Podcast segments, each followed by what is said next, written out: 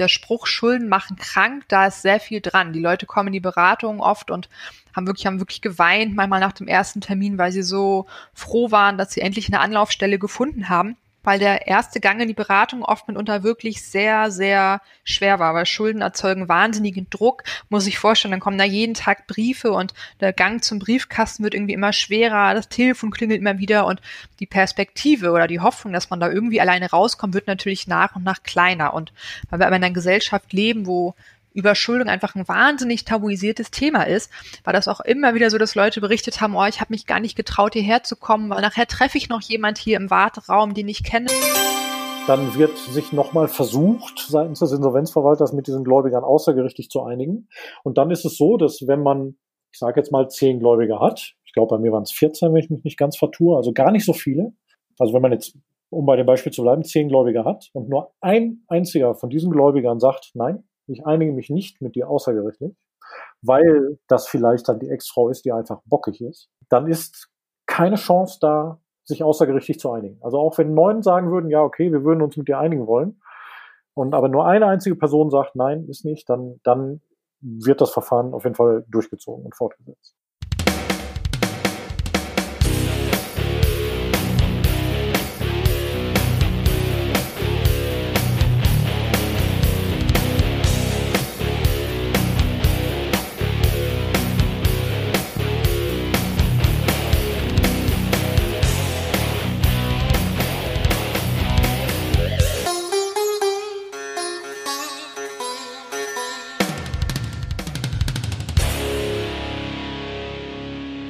Moin Moin und herzlich willkommen zur dritten Staffel bei Der Finanz wie sorgt im Jahr 2019. Und wir haben in den vergangenen sechs Wochen mal wieder fleißig geplant und einige neue Folgen für dich vorbereitet.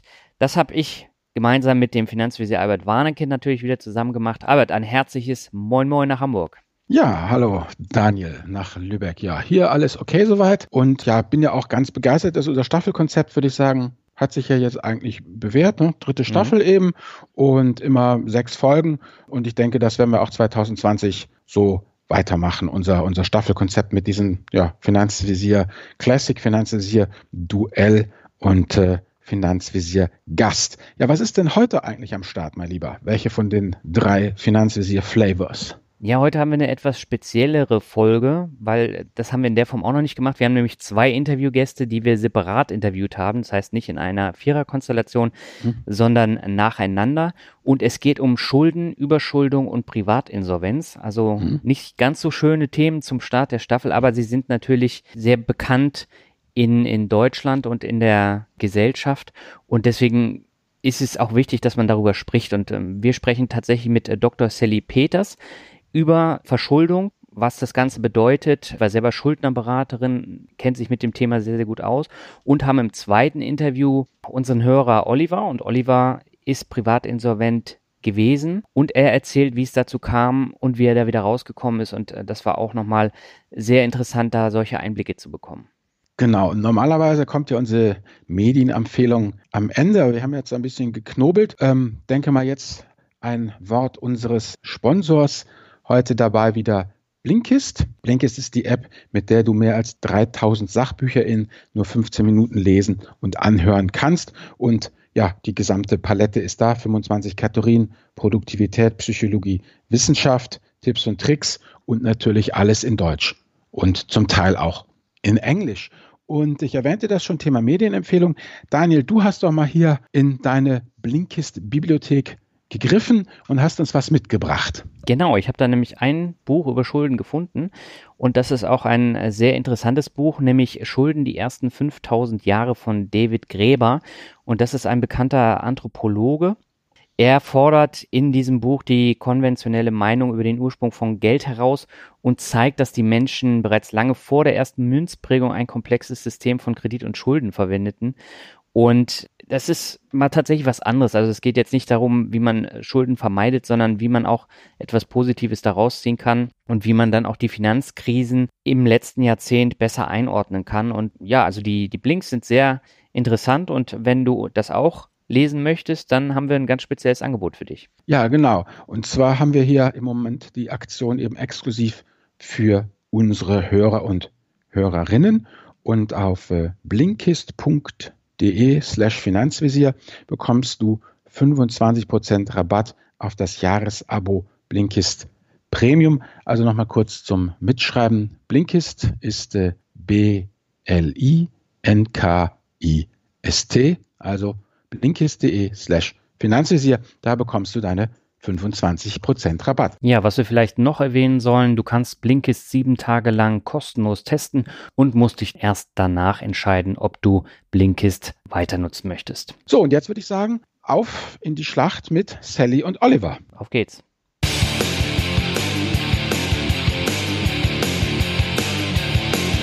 Im ersten Teil dieser Folge begrüßen wir Dr. Sally Peters vom Institut für Finanzdienstleistungen und mit ihr wollen wir über Schulden, Überschuldung und Privatinsolvenz sprechen. Sally, erstmal herzlich willkommen bei der Finanzwiese Rock. Schön, dass du da bist und äh, beginnen möchte ich mit der Frage, was ist denn das Institut für Finanzdienstleistungen? Ja, hallo erstmal. Vielen Dank für die Einladung. Ich freue mich, dass ich heute mit dabei bin und euch was erzählen kann zu dem Thema. Genau, ich bin beim IFF. Wir sitzen in Hamburg. Wir sind ein gemeinnütziges, unabhängiges Forschungsinstitut und wir forschen für, ja, vor allem für verschiedene öffentliche Auftraggeber, aber auch Verbraucherverbände oder Unternehmen, national und international. Und das Thema Schuldenüberschuldung ist eins der Kernthemen bei euch. Genau, das ist auf jeden Fall ein Schwerpunkt bei uns. Wir haben zum Beispiel seit vielen Jahren jedes Jahr den Überschuldungsreport wo wir mhm. anhand von Daten aus Schuldnerberatungsstellen, die wir mit Software versorgen, die ähm, Situation der überschuldeten Personen in Deutschland darstellen, dadurch jedes Jahr ganz gut sagen können, wie sich das so entwickelt hat und was vielleicht aktuell auch Probleme sind. Mhm. Ich habe in den Überschuldungsreport jetzt reingeguckt, der ist ja vor kurzem rausgekommen und mhm. laut dem Überschuldungsreport gibt es in Deutschland 6,94 Millionen überschuldete Menschen. Es ist ja schon eine große Anzahl. Was würdest du denn sagen, sind die häufigsten Gründe für eine Überschuldung? Genau, es ist schon ein relativ großes, nicht nur relativ, es ist ein großes gesellschaftliches Problem mittlerweile, was viele Leute oft unterschätzen. Aber wenn man überlegt, 6,94 Millionen Erwachsene, das ist jeder zehnte beziehungsweise jede zehnte erwachsene Person. Und die Hauptursache ist Arbeitslosigkeit, also so 23 Prozent, so rund jeder vierte, jede vierte ist wegen Arbeitslosigkeit überschuldet, was immer überrascht, weil oft Leute denken, gerade so medialbedingt, dass vor allem finanzielle Allgemeinbildung der Verursacher ist. Aber tatsächlich ist es Arbeitslosigkeit und danach kommen dann so mit ungefähr 10 Prozent Sachen wie gesundheitliche Probleme oder aber auch Scheidung, Trennung und dann auch mit ungefähr 10 Prozent dann die finanzielle Allgemeinbildung. Mhm. Albert, ich würde jetzt an dieser Stelle an dich übergeben. Ja, hallo Sally, auch von mir hier. Wir sitzen ja beide in Hamburg. Mhm. Ich hätte gerne noch mal eine Zusatzfrage hier und zwar, ich habe ja in dem Schuldungs Überschuldungsreport eben gelesen, dass es da eben auch ähm, verschiedene Gläubigertypen gibt, also mhm. die Banken, die Telekom-Leute, also die klassischen ähm, Verdächtigen. Und dann stand da auch was von öffentlich-rechtlich Gläubigern? Äh, sind das irgendwie äh, die Schuldner, die dann ihre GEZ-Gebühren nicht bezahlen? Oder was ist ein öffentlich-rechtlicher Gläubiger? Mhm. Ja, das sind zum Beispiel ja die klassischen GEZ-Schulden. Das sind aber auch Schulden zum Beispiel wie Rückforderungen von den Jobcentern oder mhm. andere öffentliche Stellen, wie zum Beispiel ähm, im Fall von Unterhaltsvorschuss oder wenn mhm. Grundsicherungen, es da irgendwie Darlehen gab oder mhm. Überzahlungen, aber auch Sachen wie das Finanzamt zum Beispiel. Okay. Ja, kannst du vielleicht mal so kurz eigentlich auch mal sagen, eben von diesen sieben Millionen überschuldeten Menschen, mhm. wo, häufen die denn die, die Schulden praktisch an? Also mein klassisches, wie soll ich sagen, solides Vorurteil ist ja, ey Digga, gib mich neues Handy, ey, und dann zack, bin ich in der Schuldenfalle. Stimmt das überhaupt? Was sind eigentlich so die großen Schulden Gruppen? Also wo, wo, wo, wofür verschuldet man sich? Fürs neue geile Handy oder doch eher dafür, dass man den Kühlschrank voll kriegt? Nee, tatsächlich muss ich sagen, ist das tatsächlich ein ziemliches Vorurteil, was aber auch immer wieder kursiert. So mit 21 Prozent sind es vor allem die Bankschulden, aber auch die öffentlich-rechtlichen ähm, Gläubiger, die die größten sind. Also die anderen sind eher ein bisschen kleiner. Und was große Probleme sind, was man vielleicht nochmal zu den Überschuldungsursachen dazu sagen mhm. kann, so ungefähr neun Prozent bis zehn Prozent sind wegen Einkommensarmut überschuldet und nochmal so neun Prozent wegen gescheiterter Selbstständigkeit. Und das sind ja zusammen mit Krankheit, aber auch Arbeitslosigkeit wirklich Faktoren, die auch nur bedingt beeinflussbar sind. Also so solche Lebensrisiken, die können uns allen passieren und da ist, glaube ich, auch keiner vorgefeit. Trennung, Scheidung, gesundheitliche Probleme, das kann uns allen mal passieren. Aber es ist immer wieder ein gängiges Vorurteil, dass Leute denken, es, es ist irgendwie selbst verschuldet. Das ist in den wenigsten Fällen tatsächlich so. Mhm. Also die Leute haben schon wenig und dann können sie keine Reserven aufbauen und dann äh, reißt sie praktisch schon eine Kleinigkeit eben runter. Habe ich das richtig verstanden? Genau so. Also man kann sagen, die Arbeitslosigkeit, die Arbeitslosenzahl war ja noch nie so niedrig mhm. wie zuletzt. Und trotzdem haben wir nach wie vor, dass Arbeitslosigkeit einfach ein hohes Überschuldungsrisiko ist, was ja eigentlich verrückt ist, wenn man sich das mal so in Ruhe überlegt. Und man muss auch immer wieder fragen, denn relativ viele Leute, die in die Schuldnerberatung kommen, das sind Leute, die von Armut betroffen sind. Und die leben dann wenn sie denn Arbeit haben, sind das äh, sozialversicherungspflichtige Beschäftigung eher seltener, sondern wirklich Arbeiten im Niedriglohnsektor oder wirklich schlecht bezahlte Tätigkeiten. Und wie soll so eine Gruppe dann zum Beispiel in der Lage sein, ausreichend Rücklagen zu bilden, falls mal irgendwas passiert. Also da kann man wirklich mal nur den Monat über planen und ist froh, wenn dann alles soweit klappt. Mhm. Gut, also Wasser auf meine Mühlen, dass ich meinen Mädels immer sage, gute Ausbildung, gute Ausbildung. Also das ist wirklich eben das letztendlich genau das, was Daniel und ich ja auch immer predigen in diesen Blogs, so nach dem Motto, Freunde, es ist ja mhm. toll, wenn ihr euch einen Kopf macht, welche ETF-Kombination die allerbeste ist oder bei Daniel eben, welche die Einzelaktie jetzt in den Markt schlagen wird. Aber äh, letztendlich, mhm. ähm, wie soll ich sagen, die Basis die Fundament, das Fundament des Ganzen ist der Job und den gilt es halt unter allen genau. Umständen zu schützen, weil da eben letztendlich die Quelle des Wohlstandes oder Nicht-Wohlstandes herkommt.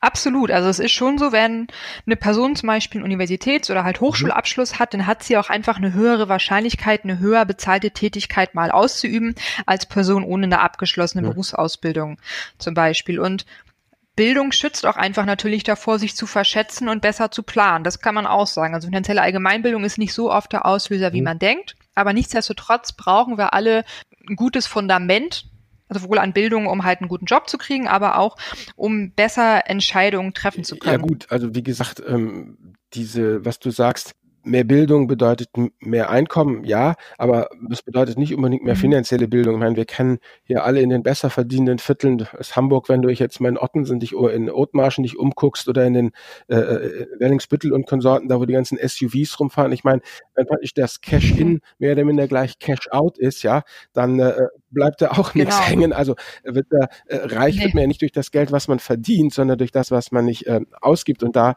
äh, denke ich, ist auch noch durchaus eine Menge äh, Luft nach oben, auch bei den formal höher gebildeten. Da wären wir eigentlich bei der nächsten Frage. Wir hatten ja hier jetzt diese knapp zehn Prozent, die sich wegen falschen Konsumverhaltens ja verschulden. Mhm. Ähm, erstmal, was ist überhaupt falsches Konsumverhalten in Bezug auf euren Überschuldungsreport?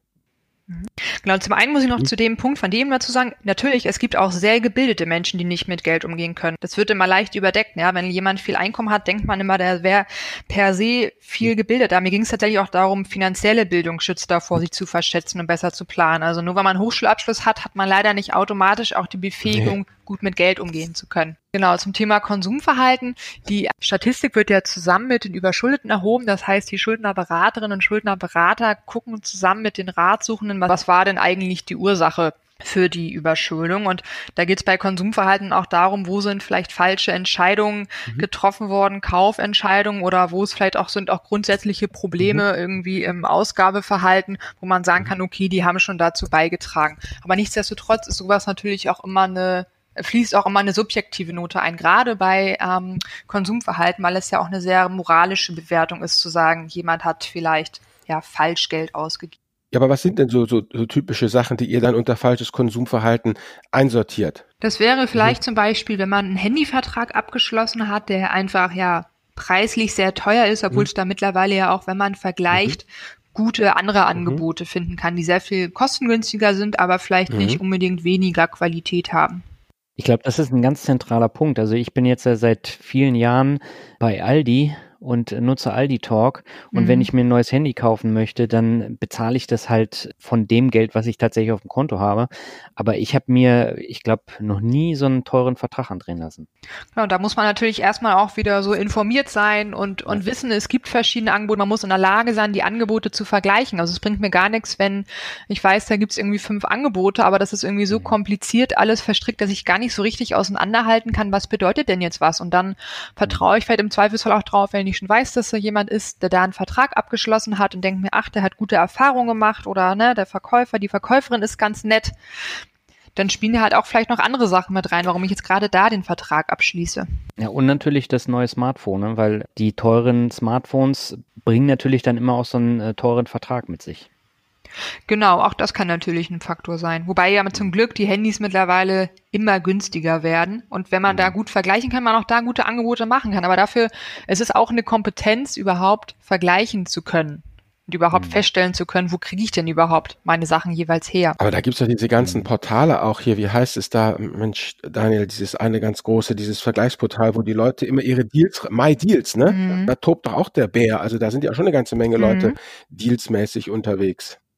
Auf mhm. jeden Fall. Aber sowas kennen halt auch noch nicht alle. Also mhm. auch bewusst recherchieren zu können, wissen zu können, was gibt es für mhm. Portale, was gibt es halt auch für unabhängige Portale. Also auch nicht allen ist ja bewusst, dass Portale wie Check24 oder mit Sicherheit auch MyDeals natürlich werbefinanziert sind und es Gründe gibt, warum da bestimmte Angebote ganz oben stehen und dass da nicht unbedingt das das Qualität und quantitätsmäßige beste Angebot da oben steht, sondern dass natürlich auch die Anbieter dafür zahlen mitunter. Wie steht denn euer Institut zu folgender Situation. Ich bin ja, verzeih es mir Daniel, immer noch bei der Postbank. Wenn ich mich da jetzt immer online einlogge, die haben ihre ganze Oberfläche geändert, ja. Früher hast du dich eingeloggt, hast du gesagt, mhm. okay, gibst Kontonummer, klickst drauf, meine Kontonummer 4711, zacker, dann kam halt, was die Umsätze waren und gut war's. Jetzt haben sie da was Schickes vorgeschaltet.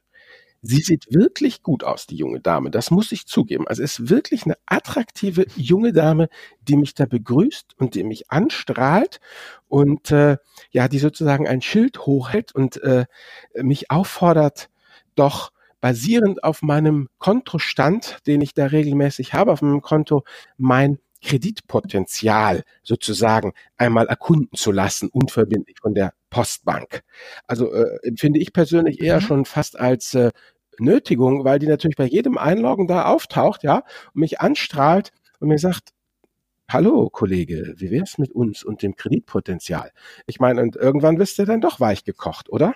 Es ist natürlich mitunter sehr schwierig. Banken werben teilweise so aggressiv, dass man sich schon fragen muss, ob das irgendwie noch in Ordnung hm ist. Mich fragt mich jetzt natürlich, wenn du besonders betonst, wie attraktiv diese Frau ist, die dich da anlächelt, ob das jetzt, ähm, ja, warum das. Das ist halt ein Foto, das ist ein Stockfoto, aber ein heißer Feger Stockfoto und hallo, ermitteln Sie ihr, ja, erkunden Sie ihre, ihr, ihr, ihr Kreditpotenzial. Ich meine, ja, das ist doch ganz klare Verkaufe, um mir irgendwie einen Kredit anzudrehen. Klar, da wird natürlich mit so psychologischen Faktoren gehofft, dass man dann durch so ein Foto, was ja eigentlich offensichtlich nichts mit dem Thema Bank zu tun hat, es ist ja eigentlich nur eine freundliche Frau, die ich da anlächelt und nichts mit Bank zu genau. tun hat, ähm, die dann versucht, dir da einen Kredit anzudrehen. Und gerade wenn du dann vielleicht in einer Krisensituation bist und dringend Geld brauchst, weil deine Waschmaschine ist kaputt und dein Gehalt ist noch nicht mhm. gekommen, dann hoffst du vielleicht einfach nur, okay, kann ich da jetzt vielleicht schnell den Kredit bekommen und achtest gar nicht mehr darauf, was sind da überhaupt für, was gibt's da überhaupt noch für andere ähm, Angebote und ist das jetzt überhaupt tatsächlich auch das beste Angebot für mich, was ich da kriegen kann? Weil habe ich wenig Einkommen, ist natürlich aber auch meine Möglichkeit eingeschränkt. Nicht jede Bank wird mir einen Kredit geben.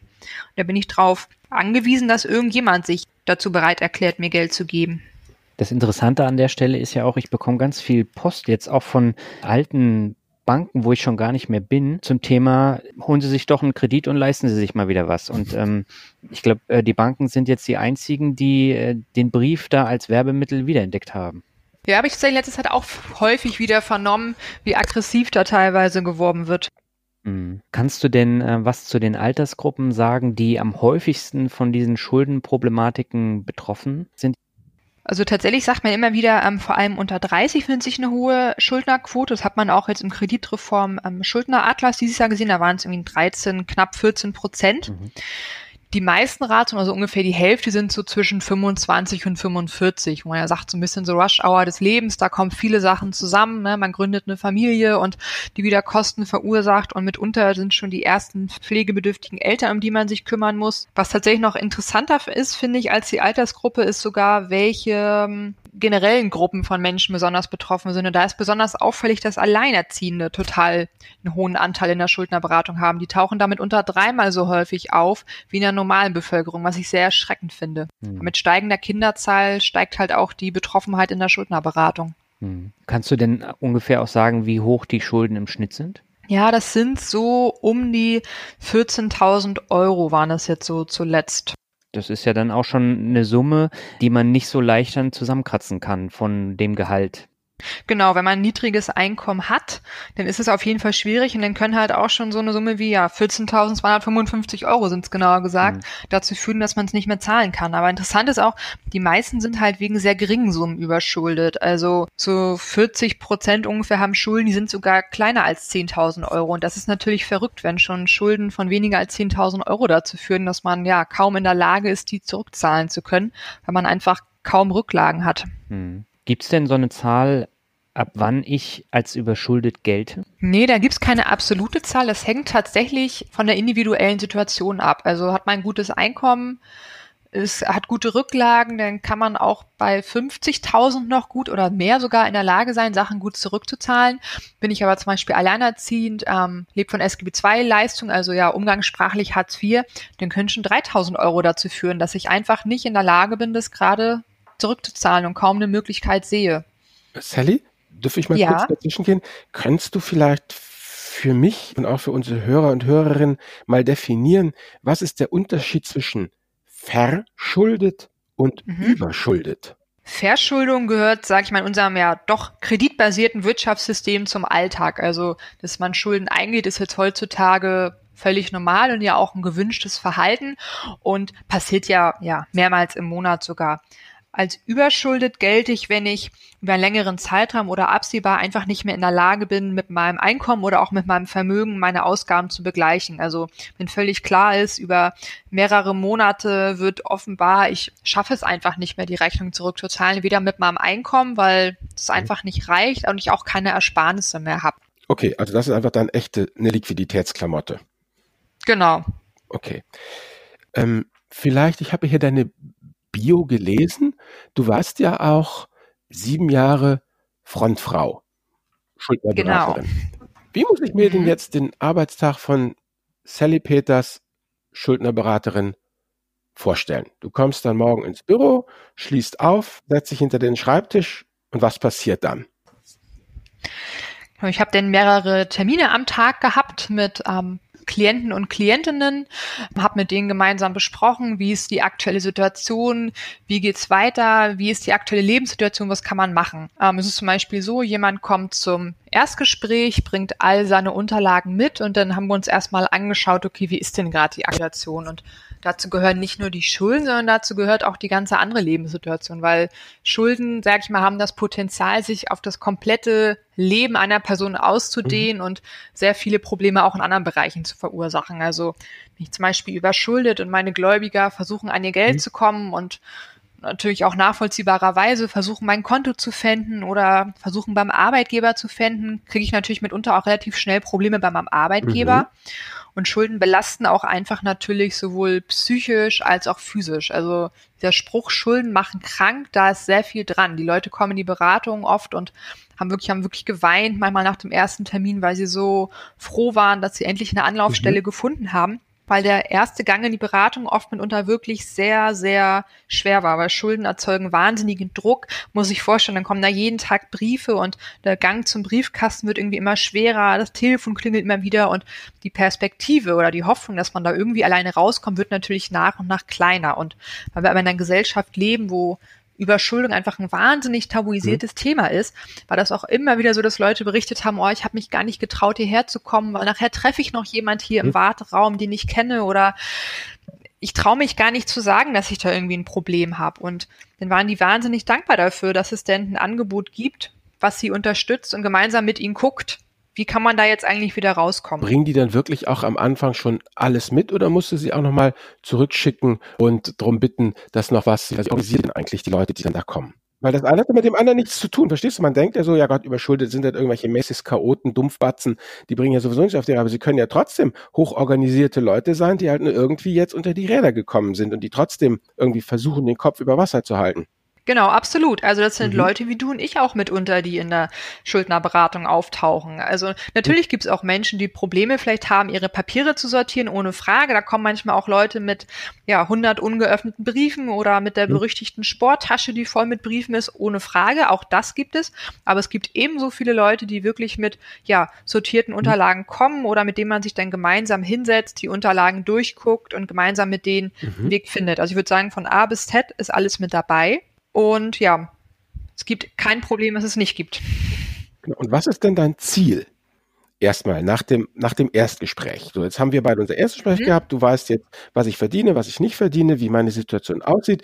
Ich vermute an, du machst da mal so eine kurze Projektion über ein Vierteljahr, ein halbes Jahr, ein Jahr oder so und sagst dann, okay, das könnte die Perspektive sein. Und welche Perspektiven könntest du mir denn dann überhaupt bieten? Genau, wir gucken aber erstmal, was ist denn überhaupt das Ziel von der Person, die da vor mir sitzt. Die Ziele sind tatsächlich ganz unterschiedlich. Die können auch mit uns. Ja klar, es kann auch erstmal sein, ich möchte erstmal wirklich mich hier in Ruhe beraten lassen, möchte erstmal mhm. schauen, ich möchte, dass es mir gesundheitlich besser geht, ich möchte erstmal meine Ruhe haben. Also es ist nicht so, dass man da sitzt und schon nach dem ersten Gespräch sagen kann, wie mhm. es überhaupt weitergeht. Jetzt das, ähm, nach dem Erstgespräch ist es ja dann immer so, dass wir die Gläubiger und Gläubigerinnen erstmal anschreiben oder angeschrieben haben dann und erstmal uns erkundigt haben, wie ist denn überhaupt die aktuelle Forderungshöhe? Und ist das überhaupt auch alles in Ordnung? Sind da irgendwie alle Zinsen und Kosten, sind die so in Ordnung, die da drin stehen? Das ist nämlich leider auch nicht immer der Fall. Mitunter sind die verjährt oder überteuert prüfen denn die mhm. Rückmeldung mhm. und dann ähm, kommen die Ratsuchenden wieder zum Gespräch, das schauen wir uns gemeinsam an und dann machen wir mal so eine Erhebung und sagen, okay, so und so sieht's jetzt aus mhm. nach unserer Lage und dann guckt man sich die persönliche Situation der Ratsuchenden an. Ist, wie ist es gerade mit Arbeit? Gibt's gerade einen Job? Der vielleicht mhm. auch genug Möglichkeiten zur Ratenzahlung bietet? Oder sagt man, okay, es gibt einfach gerade überhaupt keine Perspektive, überhaupt keinen Ausweg, dass das über Ratenzahlung leistbar ist? Dann kann auch mhm. ein Weg sein, dass man erstmal um Stundung, also um Geduld bittet, um erstmal die Situation mhm. vielleicht zu stabilisieren, gerade wenn es gesundheitlich schwierig ist. Mhm. Oder dass dann der letzte Weg, ein Antrag auf Eröffnung vom Verbraucherinsolvenzverfahren gestellt wird, also diese berühmte Privatinsolvenz, die mhm. man ja Aber so kennt.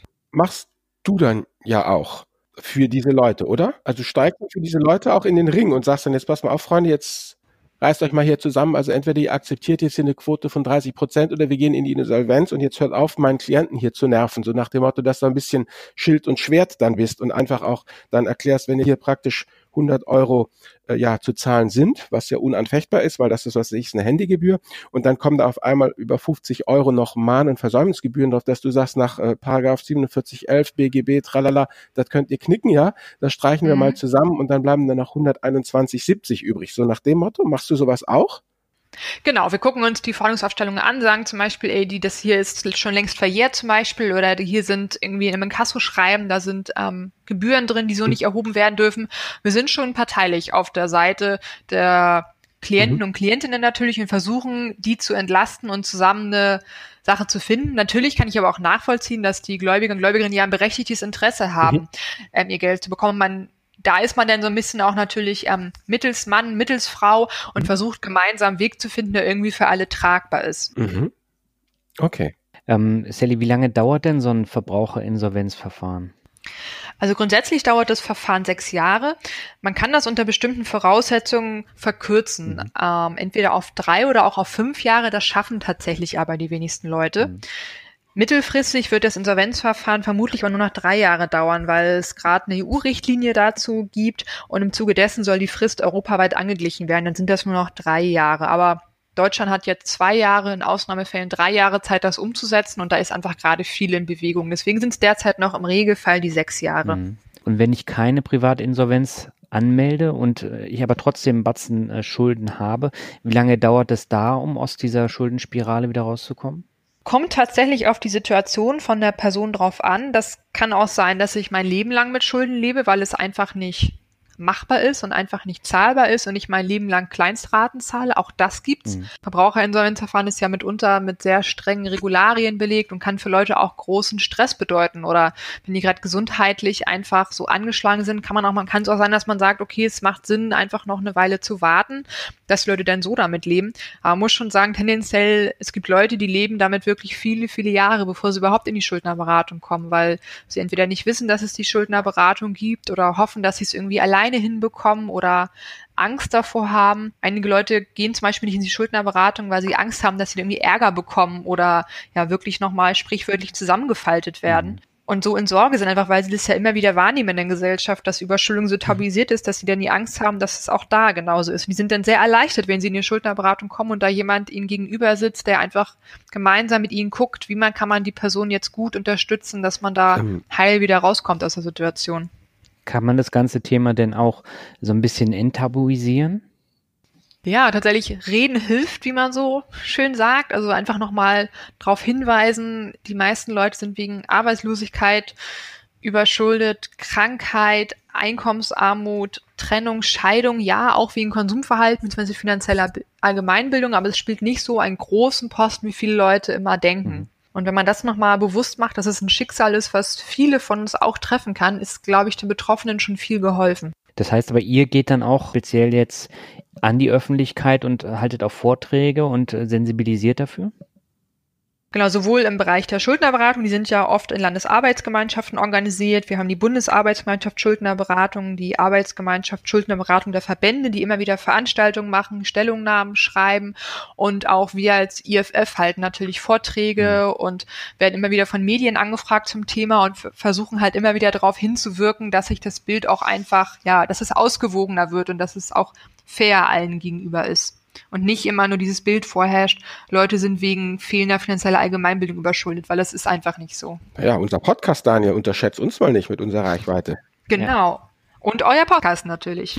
Gut, ähm, Sally, ich habe noch mal eine Frage. Mhm. Wann sagst du denn in deiner Rolle als ja, Schuldnerberaterin, Jung oder Mädel, lass mal Verbraucherinsolvenzverfahren anstreben? Das hat man immer so in seinem über den Daumen kann man immer so sagen, okay, hat die Person genug Einkommen oder Vermögen, dass man es innerhalb der nächsten sechs Jahre auch ohne Insolvenzverfahren monatlich mhm. abzahlen könnte? Dann kann man es so machen. Ansonsten, wenn einfach klar ist, okay, da wird die Person einfach noch unendlich lange Ups. dran zahlen, dann ist tatsächlich leider mitunter ein Insolvenzverfahren der letzte Weg, aber auch der gangbare Weg. Wenn man mal sagt, lieber ein Schrecken mit Ende als ein Ende ohne Schrecken. Also die Leute haben ja manchmal schon jahrelang ja. versucht, da rauszukommen und wenn es halt einfach nicht geht, dann ist leider manchmal wirklich das Insolvenzverfahren der letzte Weg und kann auch wirklich Entlastung schaffen. Klarer Cut. Und wie läuft das dann? Also sagen wir, ich komme jetzt zu dir und du sagst, also Albert, bei dir, das ist zwecklos. Was machen wir dann? Mhm. Was passiert dann? Dann müssen wir also erstmal Voraussetzung für einen Verbraucherinsolvenzantrag ist, dass wir einmal versuchen, uns mit den Gläubigern außergerichtlich zu einigen. Das heißt, gibt es irgendwie eine Möglichkeit oder kannst du zahlen oder auch nicht zahlen, dann ist es ein sogenannter Nullplan. Den lehnen die Gläubiger meistens ab und dann ist der Weg frei, dass wir zusammen, also du und ich zusammen den Antrag vorbereiten können. Ja, ganz kurz zurück. Also wir, wir gucken jetzt an, ich habe das geleaste Auto, so und so viel Auto, ich habe das Handy, so und so viel Auto, ich habe aber noch ähm, Schulden, ähm, was weiß ich eben von Telekommunikation, mein, mein, mit der Miete bin ich im Rückstand und überall. Und dann machst du halt eine Liste und sagst, okay, also Miete muss gezahlt werden, weil sonst fliegt er raus. Hat Top genau. Ja. Das geleaste Auto wird sofort abgeschafft und mhm. abgestoßen. Handy gehen wir auf einen billigeren Vertrag. Und jetzt haben wir alles ausgequetscht und dann hast du immer noch eine Liste und sagst, okay, Albert, du brauchst im Monat einfach um das abzu, also brauchst du zum Leben, brauchst du 900 Euro und dann musst du noch 300 Euro jeden Monat abzahlen. Geht nicht anders. Und dann stellen wir halt fest, mit Hängen und Würgen und allem und wenn ich nur noch von Nudeln und Tomatenketchup lebe, ja, kommen wir vielleicht mit Hängen und Würgen auf 1100 Euro. Das heißt, jeden Monat 200 Euro mhm. Lücke. So, und das wird auch bis ans Ende der Zeiten so bleiben. Und dann würdest du genau mit diesem Plan bei allen Gläubigern hausieren gehen und wir sagen, pass mal auf, wir können euch hier eine Quote, was von fünf oder zehn Prozent bieten oder eben den Nullplan, frisst oder stirbt, was anderes geht nicht und dann lehnen genau. die ab, weil sie sagen, nee, das ist uns zu genau. wenig. Und was machst du dann? Dann würden wir uns zusammen das Formular angucken für den Insolvenzantrag und würden da halt, es ist ein sehr bürokratisches hm. Vorgehen natürlich, würden da alles eintragen. Also wer bist du eigentlich, wie alt bist du, wie heißt du, was hast du für einen Job? Dann belegen wir nochmal, hm. dass wir versucht haben, uns mit den Gläubigern zu einigen, dass es aber nicht geklappt hat. Dann füllt man zum Beispiel ein Vermögensverzeichnis aus, also wo hast du deine mhm. Konten, hast du Eigentum, also besitzt du ein Haus, genau. Mhm. Auto hast du geleast, also besitzt du kein Auto. Was hast du noch für wertvolle Sachen in deinem Besitz? Aber auch so Sachen wie hast du einen Job, wo arbeitest du, mhm. wo wohnst du, wie groß ist deine Wohnung und natürlich eine komplette Übersicht, wer sind eigentlich alles deine Gläubiger und wie viel schuldest du denen. Okay. Und wenn mein Haus zu groß oder meine Wohnung, ich miete zu groß ist, dann muss ich umziehen? Jein. Wenn du SGB-II-Leistung, also Hartz IV bekommst, dann ist es ja eher ein Problem mit der Wohnung, dass du dann umziehen musst. Bei einem Haus mhm. würde man wahrscheinlich schon nachfragen, aber im Regelfall ist es so, ähm, die meisten. Ich habe eine Wohnung, ich bin nur Mieter. Nee, wenn die Miete so in Ordnung ist, dann ist es eigentlich erstmal in Ordnung. Wenn du das Da wird nicht kannst. gesagt, Albert, du musst nicht auf 70 Euro, äh, 70 Quadratmeter, du kannst auf 30 Quadratmeter leben. Nee, dazu gibt es tatsächlich im Insolvenzrecht keine Handhabe. Aber ehrlich okay. gesagt, das passiert den wenigsten, dass sie in so riesengroßen Wohnungen leben. Ich wollte gerade sagen, was, okay. Und was sind denn so die Knackpunkte? Worauf muss man denn bei, bei diesem, bei der Privatinsolvenz denn achten oder worauf achtest du dann beim Ausfüllen dieses Formulars? Genau, wichtig, alles richtig und vollständig. Also vor allem, dass man wirklich alle Gläubiger benannt hat, mhm. dass man echt nochmal gut überlegt, wie habe ich denn da irgendwie vor, ja, fünf Jahren war da vielleicht noch irgendwas, dass man nochmal mhm. genau alles nachguckt. Bei der Schufa zum Beispiel, da kann man ja einmal mhm. im Jahr auch umsonst sich eine Auskunft einmal holen, dass man das mhm. alles nachschaut. Im Kopf, Keller und Kommode haben wir immer gesagt, damals in Informationsveranstaltungen. Also wirklich selber überlegen, wo liegt noch ein Schreiben und was habe ich vielleicht ganz in der mhm. Ecke irgendwo mhm. noch versteckt. Und genau, Knackpunkte sind eigentlich, dass das Insolvenzverfahren ja sehr bürokratisch ist und man immer wieder auch Unterlagen natürlich beibringen muss. Also aktuelle mhm. Einkommensbelege. Wenn ich keinen Job habe, muss ich ein Bewerbungstagebuch führen, immer wieder nachweisen, dass ich mhm. mich beworben habe, meine aktuelle Situation darstellen. Also es sind immer wieder einfach Anforderungen, die da kommen, wo ich mich mhm. regelmäßig melden muss und ähm, ja, Bescheid geben muss, wie meine aktuelle okay. Situation einfach ist. Und dann, ich habe jetzt ja praktisch meinen Bürokratiequatsch ausgefüllt. Wo gehen wir denn dann hin mit diesem Insolvenzverfahren, Zettelchen, den wir dann ausgefüllt haben? Das wird dann beim Insolvenzgericht mhm. abgegeben und das guckt sich dann ein Richter an mhm. und eröffnet das denn, mhm. wenn es da keine Rückfragen mehr gibt. Und die Unterlagen gehen dann an einen Insolvenzverwalter bzw. Mhm. Treuhänder, der lädt ähm, dich dann zum Gespräch ein, wo du dann hingehst. Das heißt, du lernst ihn einmal kennen. Er erklärt dir nochmal, wie der Ablauf mhm. ähm, der nächsten Jahre ist, unter welchen Voraussetzungen du auch zum Beispiel verkürzen okay. kannst. Also wenn du jetzt zum Beispiel wieder einen guten Job findest, hast du ja die Möglichkeiten, auf mhm. fünf oder sogar auf drei Jahre zu verkürzen. So im Regelfall sieht man den auch nur einmal, also war es okay. zumindest oft in Hamburg. Und ab dann hat man halt vor allem über, ja, über, ja, vor allem den Briefkontakt dann. Und dann ist sechs Jahre Wohlverhalten oder eben verkürzt auf drei Jahre Wohlverhalten und bin ich danach dann wirklich ein neuer Mensch oder klebt mir die Scheiße dann immer noch am Schuh bis ans Ende meiner Tage?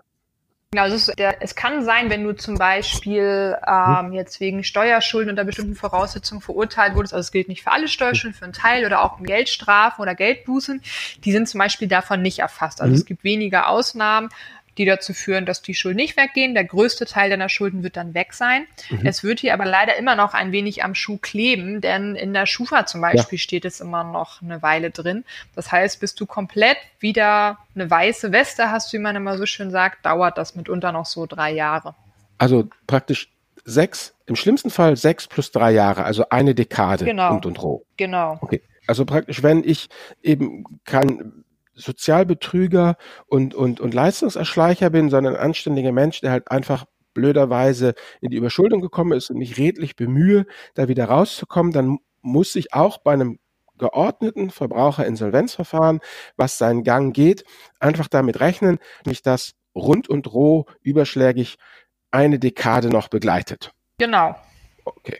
Das ist tatsächlich leider so. Also es wird immer wieder vereingesetzt, dass ähm, das schneller aus der Schufa gestrichen werden soll, aber aktuell ist das leider noch so. Alles klar, gut. Ein weiteres äh, Thema vom IFF ist ja das Thema Altersarmut und Verschuldung im Alter. Du hast ja da auch schon äh, gesagt, dass vor allem Alleinerziehende da häufig betroffen sind. Mhm. Wer ist denn noch häufig davon betroffen, von diesen beiden Themen? Also grundsätzlich kann Altersarmut natürlich jeden treffen, aber es gibt halt Gruppen, die besonders gefährdet sind und das sind halt vor allem die Frauen. Also es liest man im Moment auch viel in den Medien und tatsächlich ist es so, dass die gesetzliche Rente orientiert sich immer daran, wie viel und wie lange jemand Beiträge eingezahlt mhm. hat. Und Statistiken zeigen einfach auch die Realität, dass Männer einfach mehr arbeiten und länger arbeiten und deswegen auch am Ende eine sehr viel höhere Rente haben. Und gerade bei Alleinerziehenden sieht man es ja gut. Da ist aufgrund der Kinderbetreuung zum Beispiel nicht immer unbedingt möglich, dass man Vollzeit arbeitet und das zeigt sich natürlich auch hinterher, weil Wer arm in Arbeit ist, ist natürlich auch hinterher arm im Alter. Hm. Aber was können denn die Frauen gegen diese Altersarmut tun? Das sind ganz verschiedene Sachen. Also zum einen ist ähm, ist teilweise auch strukturell bedingt. Und wenn man sich mal anguckt, also Erwerbstätigkeit sichert einfach Ansprüche in der Altersvorsorge und ist halt entsprechend der größte Hebel. Mhm. Und es ist tatsächlich aber ja auch gesellschaftlich noch oftmals so, dass einfach Frauen oftmals diejenigen sind, dass wenn ein Kind auf die Welt kommt, die ähm, lange eine Auszeit nehmen und dann auch danach oft nur wieder in Teilzeit wieder einsteigen. Und das, das nächste Problem kommt dann, wenn zum Beispiel die Eltern, Eltern oder Schwiegereltern pflegebedürftig werden oder es andere Pflegebedürftige im Familienkreis gibt, auch dann sind es oftmals wieder die Frauen diejenigen, die auf, ja, die in Teilzeittätigkeit gehen und entsprechend die längeren Auszeiten nehmen. Und das zeigt sich natürlich hinterher auch wieder bei der Rente. Hm. Aber das heißt, man muss dann tatsächlich die Frauen da verstärkt sensibilisieren für dieses Thema Altersarmut, weil man braucht ja auch einen langen Zeithorizont, um dann auch was zurückzulegen. Genau, also ich würde sagen, man muss sowohl Männer als auch Frauen dafür sensibilisieren, weil es ist ja meistens eine Partnerentscheidung, die da getroffen wird und gemeinsam zu überlegen, was können wir eigentlich machen, damit wir beide im Alter gut abgesichert sind. Also natürlich arbeiten viele Frauen zum Beispiel dann vielleicht so in Minijobs, aber Minijobs sind zum einen eine klare Frauendomäne, also zwei Drittel sind Frauen. Und kurzfristig haben sie natürlich immer die Vorteile, aber langfristig erwirbt man mit denen zum Beispiel kaum bis gar keine Rentenansprüche. Das heißt, man muss wirklich gucken, was ist der geeignete Job und wie sind wir beide fürs Alter abgesichert. Mhm. Das ist natürlich bei vielen Ehen und Partnerschaften auch ein Knackpunkt, dass sie eben genau über solche Punkte nicht sprechen. Albert, das hatten wir, glaube ich, auch schon mal in der Ehe und in der Scheidungsfolge, ne? Ja, ja, gut, das ist ja immer das, das Gleiche. Aber ich denke, das geht schon ganz gut voran. Wie gesagt, meinen drei Töchtern trichte ich das ja auch ein, dass sie machen können, was immer sie wollen, solange es die Frau ernährt. Und äh, wenn ich da von meinen autonomen Zellen da, die jungen Männer, die da sind, also die dann irgendwie so Ende 20, Anfang 30 sind und dann geht's mit Heiraten los und so. Und etliche von denen achten auch schon sehr darauf, dass ihre Frauen da äh, äh, äh, am Ball bleiben und sich ihre eigenen Depots einrichten, ganz getreu dem Motto, äh, ein Mann ist keine Altersvorsorge. Aber umgekehrt ist es ja auch so, der Schlaumann von heute sagt ja, eine Frau ist eine halbe Altersvorsorge. Das heißt, ähm, die arbeitende Frau entlastet den Mann ja auch von dem Hauptfluch, ja, des 21. Jahrhunderts, nämlich der Arschkarte Familienernährer. Wenn beide ähm, arbeiten, dann ist natürlich auch der Mann irgendwie sicherer und besser ähm, aufgestellt, wenn nicht auf seinen Schultern alles lastet. Ich glaube, das sickert so ganz langsam durch und äh, in der Generation meiner Kinder wird das noch besser sein als in meiner Generation und da war es ja schon besser als in der Generation unserer Eltern. Sowas dauert halt leider einfach. Und natürlich ist es auch wünschenswert, wenn beide sich natürlich die Verantwortung der Beziehung teilen. Also es geht ja dann nicht nur um die Arschkarte Familienernährung, sondern auch einfach, dass man sich gemeinsam die Sorgeverantwortung ja, teilt. Papa muss ja auch hier kämpfen genau. mit den Kindern. Das ist halt der Unterschied, so wie Eltern das machen. Die Mütter machen dies und die Väter machen jenes und zusammen wird es dann hoffentlich eine runde Sache. Dann hätte ich noch einen letzten Aufschlag, Sally, und zwar, wir machen ja traditionell immer unsere Medienempfehlung. Wenn wir halt zusammen plaudern, der Daniel und ich, dann muss jeder von uns eine ranschleppen. Mhm.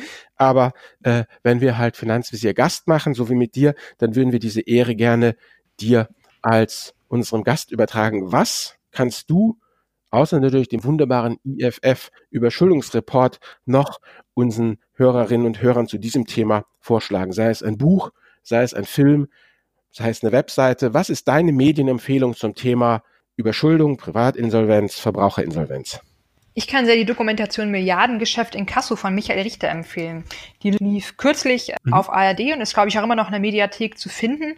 Und die zeigt einfach nochmal sehr gut, wie die Inkasso-Branche sich oh, ja. in den letzten Jahren zu einer sehr lukrativen Branche entwickelt hat und ähm, was es da einfach für Probleme gibt und wird auch anhand von mehreren Beispielen ähm, gezeigt, was einfach Probleme in dem Feld mhm. sind. Und die ist wirklich sehr spannend und kann ich jedem nur ans Herz legen. Okay, Thema äh, in Kasso, ich hatte ja auch mal am Anfang hier ähm, so einen von diesen Billiganbietern für Strom und Gas gewählt, ne?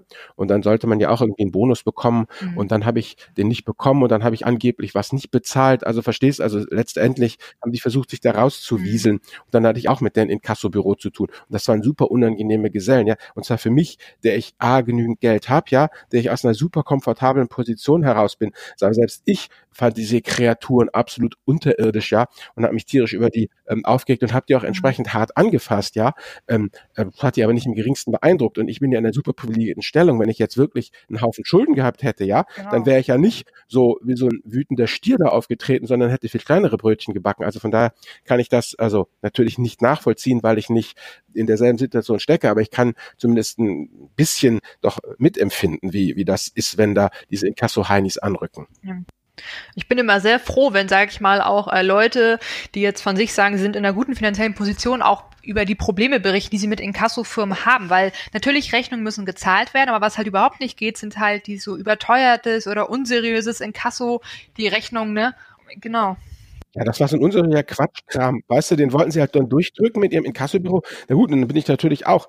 Und äh, ich bin ja dann auch wortgewaltig und war im Recht und habe dann richtig Druck gemacht und, und die entsprechenden ähm, staatlichen Stellen, ich habe auch so eine Aufsichtsbehörde für diese ganzen Versorger und habe da Druck gemacht und dann sind sie auch eingeknickt. Aber wie soll ich sagen, am, am Telefon darfst du da mit diesen Burschen darfst du nicht irgendwie gesund, also wie soll ich sagen, gute Kinderstube oder Höflichkeit an den Tag legen. Da musst du vollkommen, also wirklich äh, straßenkötermäßig gegen die vorgehen, sonst funktioniert das nicht, ja. Und das tust du halt nur, wenn du halt in so einer privilegierten Position bist wie ich und nicht, wenn du wirklich ein armer Kerl oder eine arme Frau bist, ja, mit, mit wirklich Schulden, die dir gerade über den Kopf zu wachsen drohen. Genau, da hast du halt überhaupt keine Nerven mehr einfach dafür, weil du halt auch, du weißt ja gar nicht, wie gehe ich überhaupt mit denen um. Das ist ja auch keine alltägliche Situation. Also, ne, du musst es ja auch erstmal schauen, bei wem kann ich mich denn da beschweren und so. Klar. Und das ist dann leider tatsächlich so. Man muss sich auch leisten können, Recht zu haben. Und das können die Leute halt leider mitunter nicht. Und mhm. da ist es dann auch wirklich schwer, einen Weg rauszufinden, wenn man nicht weiß, an wen man sich jetzt zum Beispiel auch wenden kann, der mhm. einen unterstützt. Oder man, ich muss auch erstmal die Nerven haben, überhaupt ähm, loszugehen und jemanden zu fragen. Ja, du musst auch, wie gesagt, wenn du so sowieso drei Kinder hast und alleinerziehend bist und Stress und dies und das, dann hast du nicht mehr die Nerven, noch in den Krieg zu ziehen. Genau, da habe ich echt ganz andere Probleme. Da geht es eher darum, wie ich jetzt den nächsten Monat überstehe. Genau. Ich habe zum Abschluss nochmal eine allerletzte Frage. Und zwar, Sally, du hast ja auch zum Thema Armut und Überschuldung von jungen Erwachsenen promoviert und bist staatlich anerkannte Sozialarbeiterin mhm. und Sozialpädagogin. Was hat dich an diesem Thema so fasziniert, dass du äh, dem so viel äh, Zeit dann auch äh, widmest? Genau, für mich war es tatsächlich interessant, weil ich immer wieder in der Beratung gemerkt habe, dass das einfach eine Altersgruppe ist, die auf der einen Seite das höchste Armutsrisiko hat und gleichzeitig aber immer wieder mit diesen Vorurteilen zu kämpfen hat, dass ihnen gesagt wird, sie müssen sich einfach nur mehr bemühen und sie müssen sich nur kümmern und die Leute einfach total frustriert waren, weil sie immer wieder gesagt haben, Mensch, ich gebe doch irgendwie alles, aber wie soll ich das machen? Ich habe ein total geringes Einkommen, ich würde ja gern, ich arbeite und arbeite oder habe auch einfach nicht die Gelegenheit, irgendwie noch eine Ausbildung zu machen, weil ab einem gewissen Alter das einfach wahnsinnig schwierig ist und es immer wieder Probleme gab, weil man auch immer unterschätzt, wie sehr so zum Beispiel Arbeitslosigkeit, Wohnungslosigkeit und Schulden, wie das eigentlich alles jeweils zusammenhängt. Also überschuldet ist es wahnsinnig schwer, eine Wohnung oder auch einen Job zu finden. Ohne Job eine Wohnung finden ist total schwierig und eine Wohnung kriegt man aber auch nicht, wenn man keinen Job und kein Einkommen hat. Und wenn man einfach erstmal in diesem Teufelskreis drin ist, ist das total schwierig, da irgendwie wieder rauszukommen. Und gerade bei jungen Erwachsenen kommt es immer wieder so, dass die so erhöhte Anforderungen irgendwie gestellt werden, dass es total schwierig schwierig ist für die da wieder rauszukommen, weil es gleichzeitig kaum Möglichkeiten gibt, da irgendwie einen Ausweg hinzukriegen, wenn man erstmal in dieser Armutsfalle sitzt. Das ist ja schon bekannt seit dem Hauptmann von Köpenick, ne? Ohne Aufenthaltsgenehmigung kriegen sie keine Arbeitsgenehmigung, ohne Arbeitsgenehmigung kriegen sie keine Aufenthaltsgenehmigung, junger Mann. Fertig. Genau. Eigentlich ein altbekanntes Problem und trotzdem hat man noch nicht so recht eine Lösung dafür gefunden. Ja. Dieser Bootprozess. Ja gut, das predige ich ja auch immer allen jungen Leuten, meinen Töchtern auch immer, bleibt zumindest mit einem Fuß im System. Ja, wenn das System weiß, was es mit euch machen soll, wenn ihr einen Status habt, das ist ja auch bei den jungen Leuten hier, wenn sie dann alle ihr Gap hier machen wollen, ja, das deutsche mhm. Sozialgesetzbuch kennt kein ja. Gap hier. Also man ist entweder Schülerin oder ja. Schüler oder hat, macht eine Ausbildung oder studiert oder steht dem Arbeitsmarkt zur Verfügung. Aber man gondelt nicht Gap hier mäßig irgendwie durch die Gegend, ja. Und das ist halt wahnsinnig schwer abzubilden. Genau, und wenn ich vielleicht auch irgendwie hm. eine Familie habe, die auch selber mir nicht so viel, mich nicht so viel unterstützen kann, dann ist es ja. einfach immer schwieriger, ein System natürlich wieder ja. zurückzufinden und irgendwie wieder einen Fuß auf den Boden zu kriegen. Ja. Dann würde ich sagen, sind wir jetzt am Ende des ersten Teils angekommen und äh, Sally, herzlichen Dank für deine Einblicke und ich glaube, wir haben ganz viel mitgenommen und jetzt können wir dann ins Detail gehen und äh, in den zweiten Teil des Interviews. Danke, Sally. Ja, sehr gern, super. Vielen Dank. Im zweiten Teil dieser Folge begrüßen wir unseren Hörer Oliver, der von einer Privatinsolvenz betroffen war und da auch wieder herausgekommen ist. Und wir wollen darüber sprechen, wie es dazu kam und wie Oliver da wieder rausgekommen ist. Aber erstmal herzlich willkommen bei der Finanzvisier rockt, Oliver. Hallo, schönen guten Abend. Ich freue mich sehr, ähm, dass ihr mich eingeladen habt und dass ich heute mit euch ein bisschen über meine Erfahrungen reden kann. Ja, da freuen wir uns auch sehr, dass du das mit uns und den Hörerinnen und Hörern teilst. Vielleicht magst du dich mal kurz in eigenen Worten ein bisschen vorstellen. Sehr gerne. Also ich äh, bin Oliver, ich bin 46 äh, und bin seit sechs Jahren restschuldbefreit. Vielleicht ähm, lass uns am Anfang mal darüber sprechen, wie es dazu kam und welche Umstände dazu geführt haben, dass du insolvent geworden bist. Gab es da denn ähm, so ein Ereignis, was dazu geführt hat? Es gab zwei, die mhm. binnen einer Woche quasi eingeschlagen sind, um es gefühlt so auszudrücken. Also zumindest war das emotional gefühlt so. Das erste Ereignis, was dazu geführt hat, war, es gab damals eine Scheidung und meiner damaligen Frau wurde Trennungsunterhalt zugesprochen in fünfstelliger Höhe. Mhm. Ich kannte den Begriff bis dahin noch gar nicht und will auch gar nicht zu tief reingehen. Ich sage nur, das Familienrecht in Deutschland ist über 100 Jahre alt. Der Trennungsunterhalt ist ein sehr starker Unterhaltsanspruch der Frau mhm. oder sagen wir des schwächeren Partners ist ja meistens der Frau. Und da ist es so, dass die Bemessungsgrundlage für den Trennungsunterhalt nicht die Ist-Situation ist, in der man sich befindet, während man vor Gericht ist, weil ich zu diesem Zeitpunkt gerade mich frisch selbstständig gemacht hatte, also auch finanziell in einer komplett anderen Situation war als vorher noch, wo die äh, Ehe quasi noch äh, stattgefunden hat, mhm. sondern es wird eben der Zeitpunkt davor genommen. Und der Zeitpunkt davor hieß bei mir, ich war festangestellt, ich habe sehr hohes äh, Gehalt gehabt, es waren äh, über 80.000 Euro im Jahr, ähm, Jahresgehalt, ich hatte einen Firmenwagen und so weiter und so weiter. Und das wurde als Bemessungsgrundlage festgesetzt. Und äh, mhm. da kann jetzt jeder selber ein bisschen Mathematik machen, wie viel da möglicherweise der Frau zugesprochen wurde. Es war mhm. nicht wenig, es war erschreckend viel. Das war das eine. Das ging dann vielleicht noch. Dazu kam, dass ich dann aber, wie ich gerade sagte, frisch selbstständig war, so relativ frisch, gerade ein paar Monate. Und mit einem damals, wie ich dachte, relativ guten Freund zusammen meine GmbH gegründet hatte. Und dieser äh, Freund sich dann an dem äh, vorhandenen Geld der GmbH bedient hat. Und dann steht man auf einmal da. Von vorher relativ wenig Schulden wurden es dann auf einmal knapp 95.000 Euro. Und dann standen ein paar Gläubiger auf der Matte, die natürlich ihr Geld wollten. Und äh, dann äh, wurde das ein ziemlich heißer Tanz auf dem Vulkan. Und ich habe viele, viele Wochen noch versucht, das irgendwie in den Griff zu bekommen und äh, am Ende dann alle Viere von mir gestreckt und gesagt, okay, dann ist das jetzt für mich der einzige Ausweg, den ich hier noch sehe. Mhm. Aber das heißt ja, du standst dann am Anfang wirklich vor so einer Wand, wo man dann gar nicht mehr weiß, in welche Richtung man sich jetzt drehen soll und wie man das dann wieder ja wegschaffen soll, oder? Völlig. Das war auch eine ganz, ganz schwierige Situation, damit umzugehen, weil, also ich habe mich natürlich schon auch sehr lange als Opfer gefühlt. Mhm. Ähm, aus heutiger Sicht weiß ich, die Sichtweise ist natürlich viel zu einfach und es gibt zwei Seiten der Medaille. Da gehören ganz viele Faktoren zusammen. Also insofern ist diese Sichtweise, wie ich sie damals erstmal empfunden hatte, natürlich falsch und, und wird dem Ganzen noch nicht gerecht. Nichtsdestotrotz fühlt man sich erstmal so und, und man, man neigt dann dazu, so virtuell so ein bisschen um sich zu prügeln und natürlich auch Fehler erstmal nicht bei sich selber zu suchen. Und nichtsdestotrotz, man ist sehr verzweifelt einfach und man weiß nicht, mhm. wie konnte es dazu kommen und von was, was kann ich jetzt tun und wie komme ich da jetzt wieder raus. Das war schon wahnsinnig schwer. Hm. Albert, ich würde an dieser Stelle mal an dich übergeben. Wir haben ja jetzt hier mehrere Punkte, die auch anschließen an vergangene Folgen. Also wenn ich mich jetzt an die Scheidungsfolge erinnere oder jetzt eben auch an das, was Sally gesagt hat. Ja gut, Trennung, Krankheit, Arbeitslosigkeit, wo man natürlich jetzt sagen muss, Oliver, du bist ja nicht im Klasse arbeitslos geworden, aber trotzdem ist dir ja praktisch das Einkommen weggebrochen durch diesen äh, äh betrügerischen Kompagnon. Also von da ist das eigentlich ja eine sehr typische Karriere, aber es soll natürlich dann auch wenn ich das richtig verstehe, ziemlich ziemlich schnell und ziemlich heftig. Wie, wie müssen wir uns das dann jetzt vorstellen? Wie, wie bist du dann zu dem Entschluss gekommen, überhaupt diese Privatinsolvenz zu, äh, zu machen? Und wie muss man sich das dann irgendwie ganz konkret ähm, vorstellen, sowohl im geschäftlichen wie im, äh, im privaten Bereich? Also da haben wir ja so, gar keine äh, äh Vorstellung von. Geht man dann zum, zum Richter, zum Rechtsanwalt? äh, oder, oder schreibt man einfach allen Leuten, die einem was schulden, einen Brief und sagt, ich bin jetzt äh, insolvent oder wie, wie läuft das ganz konkret? Da spielen natürlich äh, verschiedene Faktoren eine Rolle und es sind verschiedene Schritte, die dann passieren. Mhm. Und bis der letztendliche Entschluss da war und dann auch der Schritt, das zu tun, ist doch einiges an Zeit mhm. vergangen. Also da reden wir schon noch über sicherlich ein paar Monate in denen ich dann eben auch versucht habe, das alles noch zu regeln, ja. die Wogen zu glätten, mit Gläubigern äh, mich einigen zu können.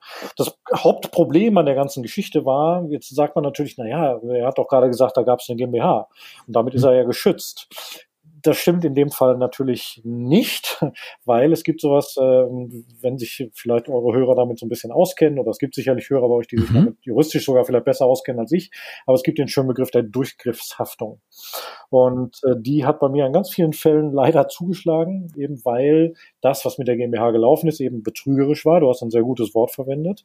Und ich als Mitgeschäftsführer natürlich dafür verantwortlich bin. Auch wenn ich es nicht verantwortet habe, ist es trotzdem in meinem Verantwortungsbereich als ordentlicher Geschäftsführer einer GmbH, äh, mich darum zu kümmern. Und insofern bin ich da natürlich im direkten Zugriff. Und da ist dann kein, äh, kein Schutz mehr vor der, vor dem, äh, also da ist das private Vermögen nicht mehr geschützt, mhm. weil ich das eben ja fahrlässig begangen habe sozusagen.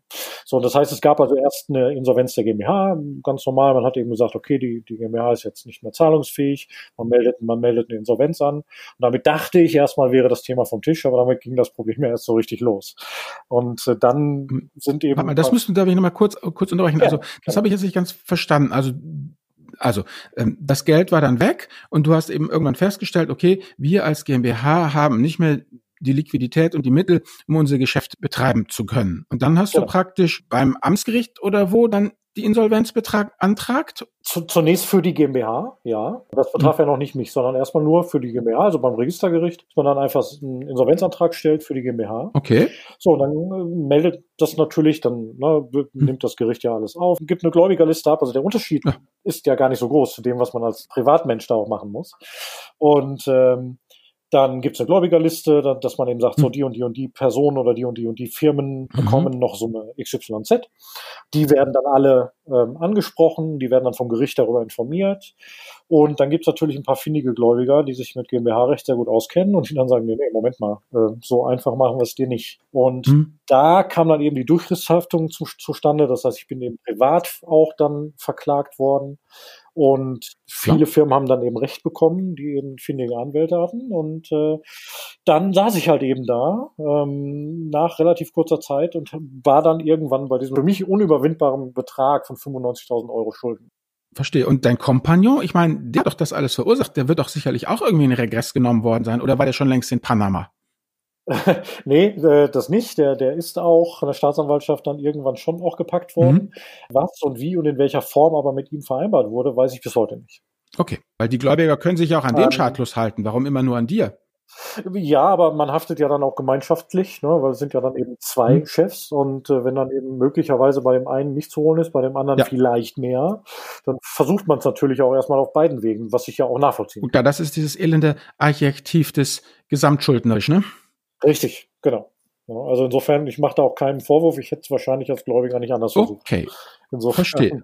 Also aus heutiger Sicht betrachtet. Okay, also damit war dann praktisch das Thema GmbH insolvent, mhm. abgewickelt natürlich noch nicht, aber es war jedenfalls soweit auf den Weg gebracht. Und du hast mhm. dann festgestellt, mh, hm, Thema eben äh, äh, äh, Durchgriffshaftung, ich werde auch äh, persönlich belangt. Nun hatten genau. wir dann noch die Sache mit der Scheidung. Und ähm, was ich da, also jetzt in einem anderen Fall jetzt hier auch, unsere Steuerberaterin hat da mit dem auch mal gesprochen und der hat mir gesagt, so nach dem Motto, mit Gläubigern aus der Wirtschaft kann man sich irgendwie einigen, mit Banken auch. Mit dem Finanzamt sich zu einigen, ist fast unmöglich. Und die, die am allerschlimmsten, am unsozialsten sind, die sofort alles wirklich in den Ruin treiben, sind die sogenannten Sozialkassen, weil die unbarmherzig auf allem bestehen, die stunden nichts und die ziehen alles durch. Und wenn sie halt dann eine, verbrannte Erde hinterlassen, ist ihnen das auch egal. Also wenn es irgendwie um Sozialabgeben geht oder so. Und jetzt frage ich mich, ob dieses Thema Scheidung und Unterhaltsanspruch da in dieselbe Kategorie fällt, also praktisch unfehlbar und die Gegenseite ist auch nicht bereit, irgendwelche Kompromisse zu machen. Äh, nicht so richtig an der Stelle. Ähm, ja, du hast natürlich vollkommen recht. Also gerade Sozialabgaben und Steuern ist das Wichtigste bei einer Firmeninsolvenz. Das habe ich auch gelernt. Zum Glück gab es da keine Rückstände und zum Glück war da alles beglichen. Es ist auch wirklich so gewesen, dass der Insolvenzverwalter, den man dann hat, das ist übrigens auch eine Parallele zur Privatinsolvenz, da kommen wir ja gleich dann nochmal zu, wirklich bei, bei, einer, bei einer Firmeninsolvenz auch als allererstes dort nachgefragt hat und das geklärt hat, liebes Finanzamt, die und die Firma äh, wie sieht's da aus, bestehen da noch Steuerschulden und äh, das wurde in der Tat als allererstes geklärt. Ja, also bevor die, die Telekom was kriegt, bevor Vodafone was ja. kriegt, kriegt ja. kriegen die Sozialkassen ihr Geld, weil sonst landest du im Gulag.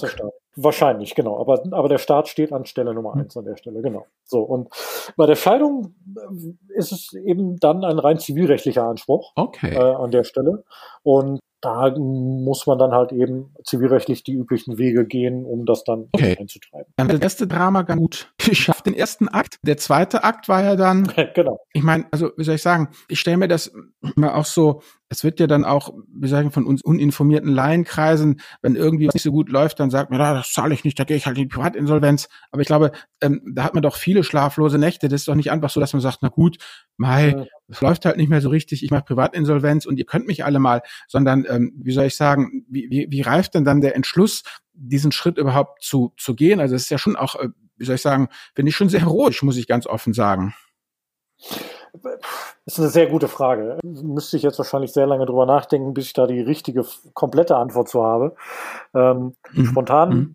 ist es auf jeden Fall so, das war keine Entscheidung, die ich über Nacht getroffen habe. Das definitiv nicht. Also mhm. diese ganze Situation hat sich ja auch hingezogen über einen, einen gewissen Zeitraum. Mhm. Und man, man lebt ja dann schon eine ganze Weile in dieser Situation und, und in einer Situation, in der man eigentlich so gut wie kein Geld hat, in der man mit, mit dann äh, damals eben zurückrechnen, genau, Ende ja, 20, eben. Anfang 30, dann äh, doch nochmal zu seiner Mutter rennt und äh, sich nochmal irgendwie in Fuffi leiht, um nochmal einkaufen gehen zu können. Das sind alles keine schönen, äh, keine, keine wirklich schönen Situationen. Das sind, äh, es ist schon auch streckenweise sehr demütigend, äh, muss man wirklich sagen. Und äh, man, ja. äh, also ich habe irgendwann auch mal zu, zu einem Freund gesagt, ich habe schon sehr, sehr viel Motivation gebraucht, morgens überhaupt wieder aufzustehen. Ähm, das war schon extrem belastend ähm, alles. Und dann war ich eben irgendwann an dem Punkt, wo ich, natürlich hätte ich mich gerne geeinigt. Du hast gerade gesagt, naja, mit, ne, man, man äh, sagt so schön, mit Firmen kann man sich einigen. Äh, könnte man wahrscheinlich oder kann ja. man mit hoher Wahrscheinlichkeit ähm, mit Firmen, mit Banken sich einigen. Darf, das bedarf aber, dass man zumindest irgendwo noch Kapital rumliegen hat, damit man da hingehen kann und sagen kann, so, mein Lieber, mhm. äh, ich schulde dir 40.000, ich Klar. biete dir jetzt eine Vergleichszahlung von 15.000, damit verzichtest du auf alle Ansprüche. Gut. Ähm, das funktioniert, wenn man das Geld hat dafür. Das äh, weiß ich heute auch. Leider hatte ich das Geld aber damals nicht. Und man denkt natürlich dann über wahnsinnig vieles nach. Man denkt auch äh, nach, flüchte ich jetzt ins Ausland, was, keine Ahnung. Also man kommt auf wirklich die aberwitzigsten Ideen.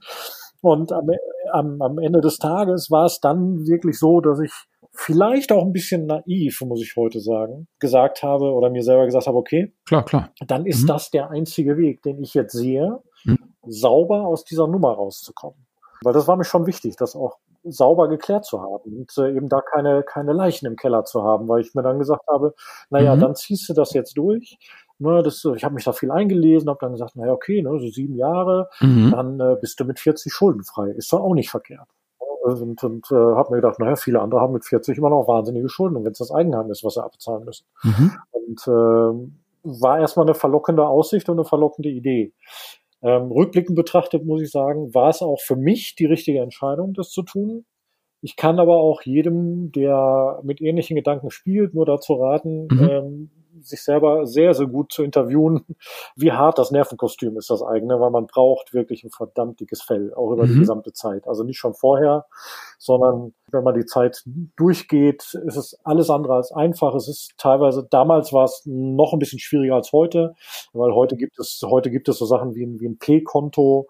Ähm, das, äh, das gab es alles nicht, wo ich hier in die Privatinsolvenz gegangen bin. Das Vielleicht müssen wir noch kurz unterbrechen. Was ist ein P-Konto? Ähm, das ist ein, ein, äh, ein, ein Pfändungs pfändungsfreies oder pfändungssicheres Konto. Ich, ich muss jetzt ganz vorsichtig sein, weil ich kein Experte bin auf dem Gebiet. Mhm. Das ist auf jeden Fall, glaube ich, ein, ein Konto, wo dann automatisch, soweit ich das richtig mitbekommen habe, eben der Pfändung, Pfändungsfreibetrag, die auf jeden Fall auch mhm. immer zur Verfügung steht, wenn du, wenn du eben, es gibt ja, gibt ja Tabellen, nach mhm. dem, was gefändet werden darf und, und was eben nicht. Und wenn du eben äh, unterhalb des bestimmten Satzes bist, das ist ja das, was dir auf jeden Fall auch immer zusteht. Ähm, ja gut, ich meine, diese, diese, diese, was ich, Hartz IV oder mindestens die Lebenshalt, also diese, diese unterste Grenze, ich meine, das kann man ja den Leuten nicht wegpfänden, ich meine. Nee, also es waren bei mir um die 800 irgendwas Euro. Okay, gut. Und nochmal eine Frage jetzt dann ähm, praktisch nochmal in der Zeit, hm, wo du ja überlegt hast, was du tust. War das dann nachher eine einsame Oliver-Entscheidung oder hattest du irgendjemanden, mit dem du reden konntest. Also du hattest gesagt, wenn man ähm, zu seinen Eltern geht und sie nach Geld leiht oder so, die fragen dann ja auch nach, dass man das irgendwie mit irgendwelchen vertrauten Freunden, Eltern, Verwandten, Bekannten irgendwem bespricht oder ist man da wirklich total einsam auf sich gestellt und schmort im eigenen Saft, was ja eigentlich auch eine sehr schreckliche Vorstellung ist? Eigentlich schon. Also eigentlich war das bei mir so, weil ich in meinem Umfeld niemanden hatte, der mhm. das schon mal erlebt hat und mit dem ich mich hätte austauschen können und mir seine Erfahrung hätte holen können, zu sagen, Mensch, wenn ich das wirklich mache, was erwartet mich denn da? Weißt du, so eine Gruppe AI, anonyme Insolvenzler. Ja, genau. genau.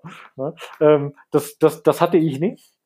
Es gibt dann verschiedenste Foren äh, im Internet, die gibt es auch heute noch, okay. ähm, die ich dabei später entdeckt habe und äh, die mir dann später auch äh, dann doch geholfen haben, weil es ist natürlich dann schon so, dass hm. einem viele, viele Sachen gar nicht so richtig erklärt werden vorher. Und es gibt einige Fallstricke und äh, auf die man sehr aufpassen muss. Und mit sieben Jahren alleine ist es auch nicht getan. Es sind nämlich effektiv hm. drei Jahre länger, äh, wenn man die, die Schufa noch mit, mit berücksichtigt. Und ähm, also da kommen so ganz viele Faktoren äh, zusammen, ähm, hm? wo ich heute, wenn ich das eben, eben mitkriege, und ich habe solche Gespräche im, im, privaten Kreis schon mal geführt, äh, dass dann jemand, was du ihm vorhin so schön sagtest, so leichtfertig sagt, na ja, dann mache ich halt, dann gehe ich halt in die in die hm? Privatinsolvenz und dann ist das ja gut, dass ich zumindest warne und auf, aufgrund meiner eigenen mhm. Erfahrung, wo ich dann immer die Gespräche beginne mit, ich würde dir das jetzt nicht unbedingt empfehlen, das zu machen. Und ähm, ich jedem sage, überleg dir das wirklich sehr, sehr gut, weil es ist ein Spießrutenlauf. Hm. Ne? Es ist also alles das, was da ist an Konten, an Karten, es wird alles erstmal gekündigt. Wenn man Handyverträge hat, es wird alles gekündigt. Das ist erstmal alles weg.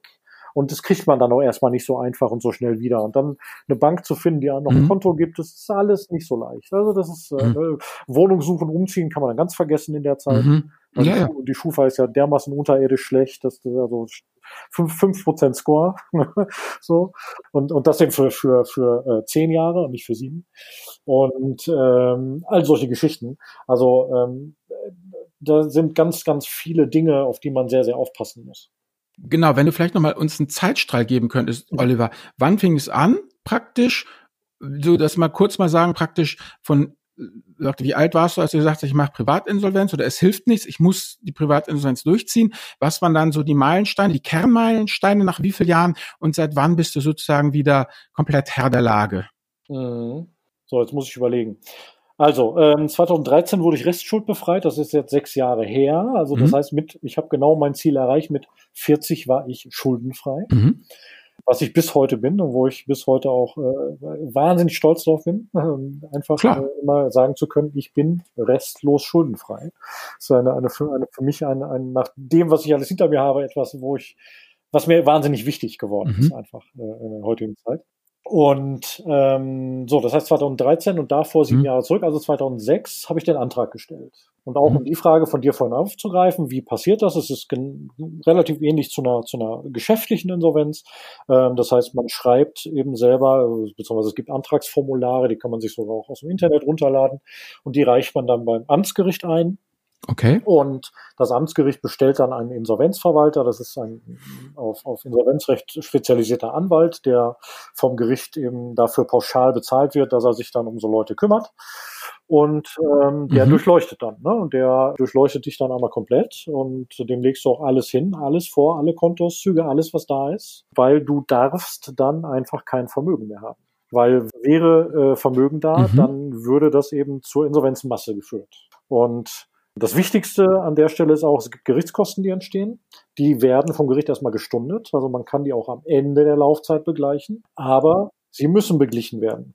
Wenn man es nicht schafft, diese Gerichtskosten zu begleichen, dann bekommt man dieses Verfahren nicht. Also das muss gesichert sein, dass du in der Lage bist, das Gericht zu bezahlen. Weil sonst das Gericht sagt, nö, also wenn du uns nicht bezahlen kannst, dann geben wir das, geben wir das Verfahren nicht. Dann heißt, du kriegst nur eine Privatinsolvenz, wenn auch ein letzter Rester, kleiner Rest da ist an Geld. Mindestens dann nach den sieben Jahren, ja. Weil du okay. hast ja eine, Wohl, eine, sogenannte Wohlverhaltensperiode. Mhm. Das sind diese sieben Jahre. Hier in Deutschland, in England ist es übrigens schneller. Ähm, in England geht das nach zwei Jahren schon. Mhm. Und wenn du die eben durchläufst, und diese Wohlverhaltensperiode heißt vor allem, du machst in diesen sieben Jahren, du wirst nicht wieder auffällig, also wie eine, eine verlängerte Bewährung sozusagen. Du äh, machst eben, du darfst eben keine neuen Schulden machen in dieser Zeit. Ja, aber du musst ja auch sparen. Wie viel tausend Euro musst du den Gericht dann nachher rüberschieben? Ähm, ich habe die Summe nicht mehr im Kopf, was es bei mir war, aber es war möglich. Okay. Also ich habe das auch geschafft. Genau, und ähm, ja, dann, und dann bekommt eben das Gericht eine, eine Gläubigerliste. Ähm, dann wird sich nochmal versucht, seitens des Insolvenzverwalters mit diesen Gläubigern außergerichtlich zu einigen. Und dann ist es so, dass wenn man, ich sage jetzt mal, zehn Gläubiger hat, ich glaube, bei mir waren es 14, wenn ich mich nicht ganz vertue, also gar nicht so viele. Also wenn man jetzt, um bei dem Beispiel zu bleiben, zehn Gläubiger hat und nur ein einziger von diesen Gläubigern sagt, nein, ich einige mich nicht mit dir außergerichtlich, weil das vielleicht dann die Ex-Frau ist, die einfach bockig ist, dann ist keine Chance da, sich außergerichtlich zu einigen. Also auch wenn neun sagen würden, ja, okay, wir würden uns mit dir einigen wollen, und aber nur eine einzige Person sagt, nein, ist nicht, dann, dann wird das Verfahren auf jeden Fall durchgezogen und fortgesetzt. Ja, warte mal, aber das ist doch irgendwie dann ähm, idiotisch, weil wenn du sagst, hier, wir wollen uns außergerichtlich einigen, ich kann auch eine Quote anbieten. Wenn du erstmal privatinsolvent bist, dann ist so, das ist doch dann praktisch wirklich so die Aktion ja. verbrannte Erde, weil ich dachte, ich, wenn ich es richtig verstehe, wenn du erstmal insolvent bist, dann ist die Quote für die Gläubiger null. Die ist sehr, ja nicht null, aber sie ist sehr gering, ähm, weil sie orientiert sich natürlich dann an deinem Einkommen und äh, dann gestaffelt nach Höhe dessen, was welcher Gläubiger hat, welchen Anspruch. Und dann wird natürlich eine Quote generiert, dass danach eben gestaffelt der, der den meisten Anspruch hat, bekommt eben auch das meiste Geld zugesprochen. Und ähm, bei mir war es dann noch ein bisschen, ein bisschen eine andere Situation, weil ich war ja schon selbstständig mhm. vorher, als ich in die Insolvenz gegangen bin und ich durfte selbstständig bleiben. Mhm. Das ist eine ganz wichtige, ganz wichtige Formulierung. Ähm, ich, es war wirklich mit Abnicken mhm. des Insolvenzverwalters. Hätte der mir das untersagt, dann hätte ich wieder zurückgehen müssen im Angestelltenverhältnis.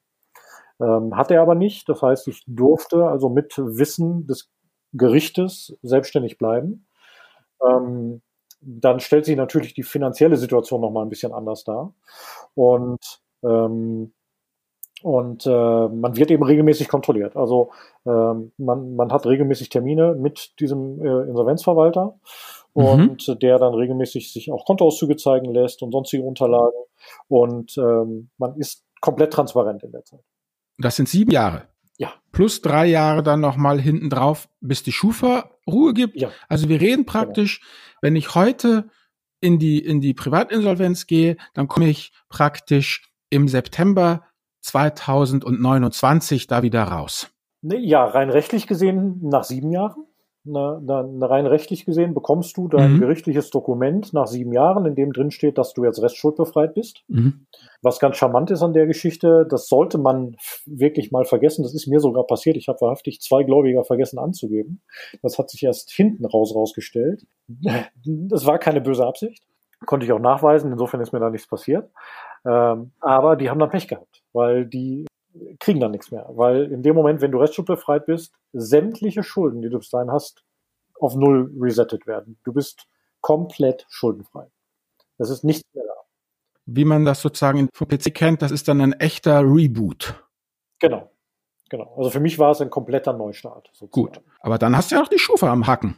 Genau. Beziehungsweise ich hätte ihn mir dann gewünscht. Was ich dann erst gelernt habe, das wusste ich vorher nicht, wie gesagt, fehlende Informationen, es erzählt einem keiner.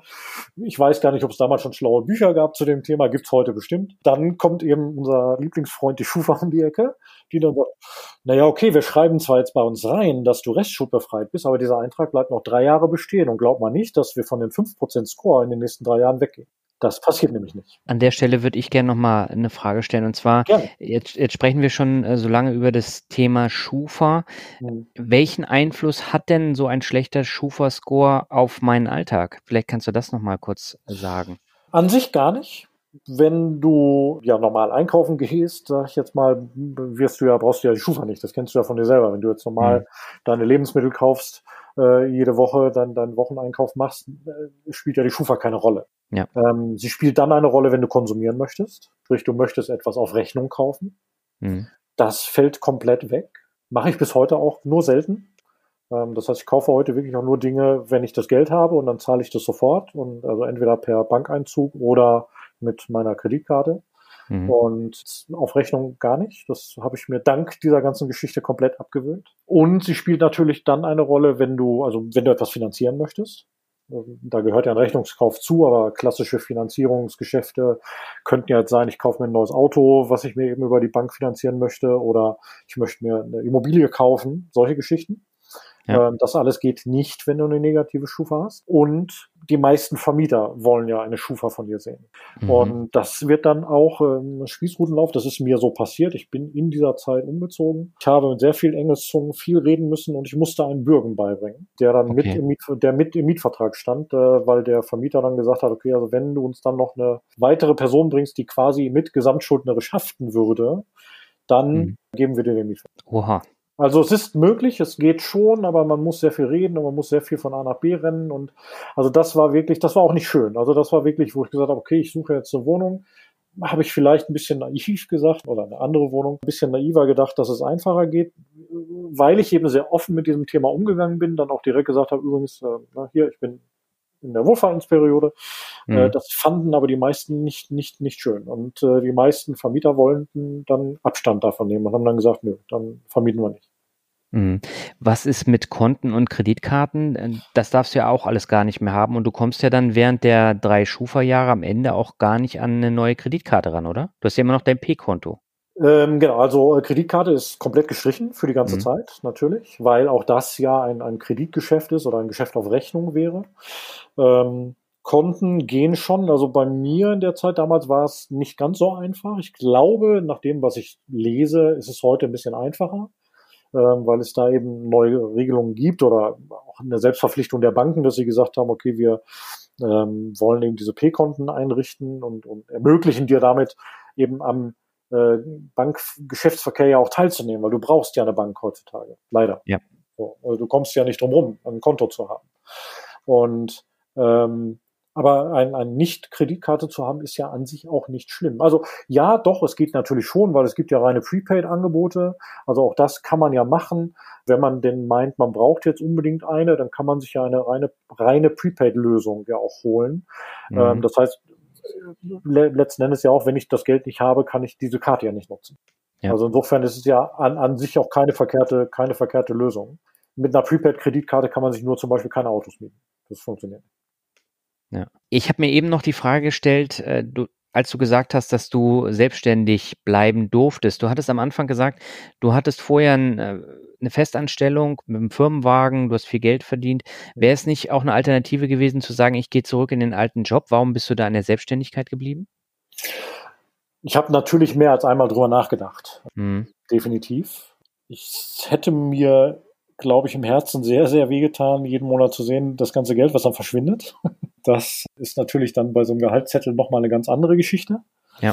Ähm, so rein, rein psychisch glaube ich, wäre das für mich noch viel, viel schwieriger gewesen. Aber zu dem Zeitpunkt war ich ja dann doch schon eine ganze Weile mein, mein eigener Herr und äh, das dann aufzugeben, äh, schwierig. Mhm. Also das hatte jetzt mit der Insolvenz an sich gar nicht so viel zu tun. Und ja, natürlich hat man dann zwischendurch immer mal wieder, also erstmal hat, nein, andersrum. Also eigentlich hat sich die Frage nicht so richtig gestellt in dem Moment, wo der Insolvenzverwalter das abgenickt hat und gesagt hat, ja, okay, Sie haben mich überzeugt, ich glaube, das funktioniert und ich glaube, das funktioniert so gut genug, dass genug Geld rumkommt, dass wir hier auch was bedienen können. Mhm. Das ist ja immer, immer die Kernfrage, die da ja auch im Raum steht. Ähm, weil wenn das nur Liebhaberei ist und man von vornherein weiß, dass da kein Geld bei rumkommt, dann, dann macht es ja keinen Sinn. Ja, das stimmt. Ähm, insofern hat sich die Frage erstmal für mich nicht gestellt. Natürlich gibt es dann immer wieder Phasen, sieben Jahre ist Rückblickend betrachtet war das ein Wimpernschlag. Äh, wenn man mittendrin steckt, sind sieben Jahre relativ lang. Und gerade wenn man selbstständig ist, man hat immer Auf und Abs und dann hat man eben mal Phasen, wo es dann auch ganz, ganz, ganz schlecht läuft. Mhm. Man hat aber den Druck im Nacken zu sagen, na ja, ich bin aber hier in einer Inso-Situation ich kann das jetzt nicht mal eben so schleifen lassen, weil ich muss Fragen beantworten. Was ist denn da los? Und mhm. ähm, das sind dann die Situationen, wo ich mir natürlich dann wieder Gedanken gemacht habe und gesagt habe, macht es jetzt Sinn, vielleicht doch wieder zurückzugehen in die Festanstellung? Mhm. Ähm, Oliver, ich hätte noch mal eine Frage zu dem Thema und ähm, bist du jetzt eigentlich dann praktisch als jemand oder ein Mensch generell, der eine Privatinsolvenz ist, ist er verpflichtet, Geld zu verdienen? Oder hättest du einfach sagen können, so, sieben Jahre Hartz IV, ihr könnt mich alle mal? Das ist eine sehr gute Frage. Ähm, ich weiß nicht, ob ich überhaupt in der Situation einen Hartz-IV-Anspruch gehabt hätte. Naja, doch, sie kann ich ja nicht verhungern lassen. Ich meine, also wenn du sagst so, das war's ja. jetzt, ich bin überschuldet, ich mache aber nichts mehr, ihr könnt mich alle mal. Ähm, was sollen sie denn machen in Deutschland? Also klar, woanders kann man nicht unter die Brücke werfen, aber in Deutschland greift ja dann doch letztendlich das Sozialgesetz. Wahrscheinlich würde das funktionieren, ja. Ähm, also ich sag mal so, es würde wahrscheinlich erstmal funktionieren, dass du natürlich für diese sieben Jahre dir einen Lenz machen kannst und sagen kannst, ich kassiere jetzt eben von Vater Staat mein, mein Hartz IV. Aber was man natürlich auch nicht vergessen darf, am Ende dieser Zeit gibt es immer noch einen Richter, der da sitzt und der dann abnicken muss und der entscheiden muss, bekomme ich jetzt meine Urkunde, in der steht, ich bin ab heute rechtsschuldbefreit. Ach so, ich dachte, da hätte man einen Rechtsanspruch dafür, wenn man sieben Jahre Wohlverhalten gehabt hätte. Ja, aber ist es denn ein Wohlverhalten, wenn ich das so tue? Ich glaube nicht. Das weiß ich eben auch nicht. Das ist eben die spannende Frage. Ja. Könnte ich nicht, könnte ich nicht beantworten. Also das ist wirklich äh, ist eine super Frage, ist eine richtig spannende Frage. Müsste man mal einen Finanzrechtler fragen, wie das, wie das aussieht. Kann ich, kann ich nicht beantworten, weiß ich nicht. Ja, gut. Umgekehrt, ich meine, es ist ja auch keine Option. Was macht das denn aus einem, wenn man erst privat insolvent war, dann sieben Jahre Hartz IV und dann will man irgendwie wieder durchstarten? Ich, wie soll ich sagen? Ähm, ich denke, wir sollten jetzt vielleicht auch mal auf den, ja, bisschen, wie es bei Herr der Ringe heißt, Turn of the Tide, jetzt mal äh, praktisch wieder nach oben gucken. Also ich meine, ähm, ich bin mir sicher, das ist, war eine ganz schlimme Zeit, viel Druck und so, aber auf der anderen Seite ist es natürlich so, Thema posttraumatisches Wachstum, also ohne das um Gottes Willen kleinreden zu wollen. Also ich bin ganz froh, dass ich da äh, nie war und hoffentlich auch nie hinkommen werde. Also habe ich großen Respekt vor dir, wie du das alles gemacht hast. Und ich denke, dass du aber trotzdem vielleicht, ähm, gerade weil du ja als jemand, der in der Privatinsolvenz warst und der als Selbstständige eben diese Schwankung hatte, dann äh, durchaus da ja ähm, meine, das Wichtigste am, am, am Selbstständigsein ist ja doch immer der Vertrieb. Also, dass du da dann durchaus auch, dass du ein bisschen mit dem Rücken zur Wand standst, vielleicht den einen oder anderen Vertriebstrick dir drauf geschafft hast, der dir jetzt auch zugute kommt. Das heißt, was uns jetzt eigentlich mal interessiert wäre jetzt, Oliver, wie bist du denn als Phönix aus der Asche gekommen? Ja, auch das war natürlich ein Weg, der ein bisschen gedauert hat. Ich habe halt schon in der Zeit auch immer gearbeitet und ich war fleißig und ich habe mich bemüht, meine, meine Kunden zu akquirieren und meine Projekte zu akquirieren. Das Thema Vertrieb, was du gerade angesprochen hast, ein ganz, ganz guter Punkt. Was ähm, es gibt so eine schöne, schöne amerikanische Aussage eines eines äh, recht berühmten Fotografen, der irgendwann mal gesagt hat, nur so als, als Tipp für, für andere, der mal irgendwann gesagt hat, never ever let them see you sweat. Und das ist eine, eine insofern, also lass den anderen niemals äh, sehen, wie sehr du schwitzt. Und das ist insofern ein sehr, sehr, sehr wichtiger Punkt, weil ich für mich glaube, und da bin ich zutiefst von überzeugt, dass wenn du unter massivem Druck versuchst, dich selber zu verkaufen, was letzten Endes ich als Selbstständiger ja tue, weil meine Leistung ist ja schon austauschbar, aber ich als Mensch bin das nicht. Das heißt, der Kunde investiert ja mehr in mich als Mensch, weil er von mir als Typ überzeugt ist, weil er eben mir den Vertrauensvorschuss gibt und so sagt, okay, deine Leistung glauben wir schon, dass du das kannst. Aber das Menschliche ist für uns das, warum wir dich jetzt buchen und warum wir dir jetzt diesen Job geben. Und äh, zumindest in meiner Branche ist das eher so. Und ich glaube, dass wenn du unter massiven Druck stehst, dass Menschen das spüren und dass Menschen spüren, auch wenn sie es nicht richtig greifen können, aber dass sie spüren, dass da irgendwas nicht so richtig sauber ist. Und es war wahnsinnig schwer, also ich wahrscheinlich, also es war wahnsinnig schwer, streckenweise auch Aufträge zu kriegen. Und ich glaube, dass es natürlich auch eine wahnsinnige Rolle gespielt hat, wie ich aufgetreten bin, weil ich natürlich diesen Druck hatte und ich natürlich mit mir selber nicht frei war. Und diese, also ich werde es nie vergessen, diesen Moment, wo ich diese Urkunde dann schriftlich vor mir in, mit dem, auf diesem schönen gelben Amtsgerichtspapier was ich sonst so gehasst habe, ja. aber dann auf einmal so gefeiert habe, vor mir liegen hatte, wo eben dann draufsteht, so jetzt, ab jetzt bist du frei. Mhm. Diese Erleichterung, weiß nicht, das kann man nicht in Worte fassen. Das ist wahnsinnig schwer, das jemandem zu erklären, der das nicht, nicht, der eine ähnliche Situation nicht kennt. Gibt's ja aus privaten Gründen, kennt man vielleicht ähnliches. Aber seitdem geht es auch viel, viel besser und viel, viel mehr bergauf. Also wie gesagt, das sind jetzt auch schon wieder sechs Jahre, über die wir ja reden. Das heißt, ich habe es also geschafft, im Rahmen dieser sieben Jahre Wohlverhaltensperiode immer Geld zu verdienen und immer okay Geld zu verdienen. Also das hat nicht gereicht, um mhm. jetzt wahnsinnig Rücklagen aufzu, äh, anzusammeln. Es hat aber gereicht, um Miete äh, zu bezahlen, um die notwendige Versicherung zu bezahlen und mhm. dann eben äh, Geld abzuführen ans Gericht. Dafür hat es gereicht. Und wirklich, wirklich der finanzielle oder der, der ja. Weg zurück zum finanziellen Erfolg kam eigentlich erst danach. Und ich glaube, das hat ganz mhm. viel auch mit dann auch dem A-eigenen Auftreten zu tun. Und möglicherweise oder mit hoher Wahrscheinlichkeit auch, dass ich ja in dieser Zeit auch sehr, sehr viel gelernt habe und sehr, sehr viel Dinge heute auch anders sehe, als ich das damals gesehen habe. Ja gut, ich meine, das, was du beschreibst, ist ja die Antithese zum Fuck you Money. Ich meine, das ist ja immer dieses, äh, wer hat, dem wird gegeben und wer eben genug Geld hat und lässt sich auftritt und sagt, ich würde den Job schon gerne machen, aber ich brauche ihn jetzt nicht so wirklich. Der wirkt halt, wie du schon sagst, Oliver, der wirkt irgendwie attraktiver, ne? obwohl ja. die Qualität der Arbeit äh, da durchaus gleich sein kann oder der, der wirklich sich um den Job sehr bemüht, vielleicht sogar besser ist, weil er auf Folgeaufträge eben hofft und der andere hat es ja gar nicht so richtig nötig. Da hast du schon recht. Kann ich auch so bestätigen. Also das ist in der Tat, dass ich heute genau in dieser Situation auch bin. Ich habe gerade heute noch ein, ein Telefonat geführt mit einem potenziellen neuen Kunden und äh, der Kunde konnte sich nicht so richtig auskeksen, ob er denn jetzt im Oktober schon starten möchte oder vielleicht doch erst im Januar. Und dann habe ich dem Kunden relativ locker mit einer, habe ich ihm gesagt, okay, nehmen Sie es mir bitte nicht zu arrogant, aber also wenn Sie sich nicht jetzt bis Ende September entscheiden, ob Sie denn mit mir jetzt da zusammenarbeiten möchten, dann kann es passieren, dass ich im Januar für sie nicht mehr zur Verfügung stehe, weil jemand anderes mich gebucht hat. Und die Wahrscheinlichkeit ist relativ hoch, so wie der Markt im Moment aussieht.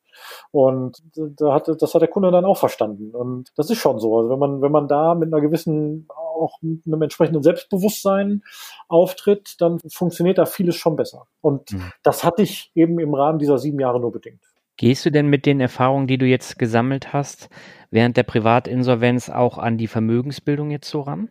Ähm, mit Sicherheit spielt das eine ganz große Rolle in mhm. dem, wie ich jetzt heute damit umgehe. Und da ist ja auch etwas, wo ich ja auch von euch und auch von Albert durchaus eine Menge gelernt habe und durchaus eine Menge mitnehme, mhm. dem, was ihr immer so besprecht. Und ich bin sehr viel überlegter geworden. Ich treffe eigentlich nur noch höchst selten Impulsentscheidungen oder impulsive Entscheidung, ist vielleicht okay. das richtigere Wort, sondern ich denke durchaus mal viel mehr drüber nach und stelle mir dann die Frage, muss ich denn jetzt wirklich hier mir für 4000 Euro ein neues MacBook kaufen oder äh, gibt es ja. dann vielleicht doch noch eine Alternative dazu? Mhm. Ja, und dann sagt mir dann im Gegenüber, genau so ist das passiert. Äh, ich habe das mal laut diskutiert mit einem freiberuflichen Kollegen beim Kunden im Büro und der äh, Projektleiter sitzt dann gegenüber und sagt, ja, aber du kannst es doch von der Steuer worüber denkst du überhaupt nach? Und ich sage, ja, aber ich denke da halt drüber nach. Und ja. ähm, da ticke ich dann vielleicht dadurch bedingt ein bisschen anders. Also dieser Projektleiter, war das ein abhängig Beschäftigter? Ja. Ja gut, das ist ja mal dieser Mythos, dass wir Frauen angeblich alles von der Steuer absetzen können, aber die Kohle ist ja trotzdem wert. Ich meine, klar kriege ich die Mehrwertsteuer wieder und ich kann das dann umsatzmindernd einsetzen, das MacBook, aber ich, ich ist doch nicht so, dass ich ein MacBook Pro, oder ich weiß nicht, was ein MacBook kostet, und das 4000 Euro kostet, äh, ist mir doch nicht Vaterstaat 4000 Euro, sondern ich kriege halt anteilig was wieder, aber äh, ich muss da trotzdem, die dreistellige Summe ist fort. Das ist richtig. Ähm, da, da, das kannst du von der Steuer absetzen, das ist doch, wie soll ich sagen, das ist so dieses, ja, äh, ja wie soll ich sagen, ich produziere Kosten um der Kosten willen, bloß damit ich, also das ist ja genau dieses, weißt du, dieses, was, was, was man erkennt, weißt du, wenn du im, im, im Restaurant bist, lieber den Magen verrenkt, als dem Wirt was geschenkt, so nach dem Motto, ja. ja, ja. Ja, das stimmt schon. Aber gut, was ich damit sagen wollte, ja, du hast natürlich vollkommen recht. Das Geld muss ja auch erstmal da sein. Man muss das Geld auch, man muss das Geld auch erstmal verdient haben. Vollkommen richtig. Aber jetzt setzen wir mal voraus, das Geld ist verdient worden und das Geld wäre da. Und diese Situation war zu diesem Zeitpunkt genauso.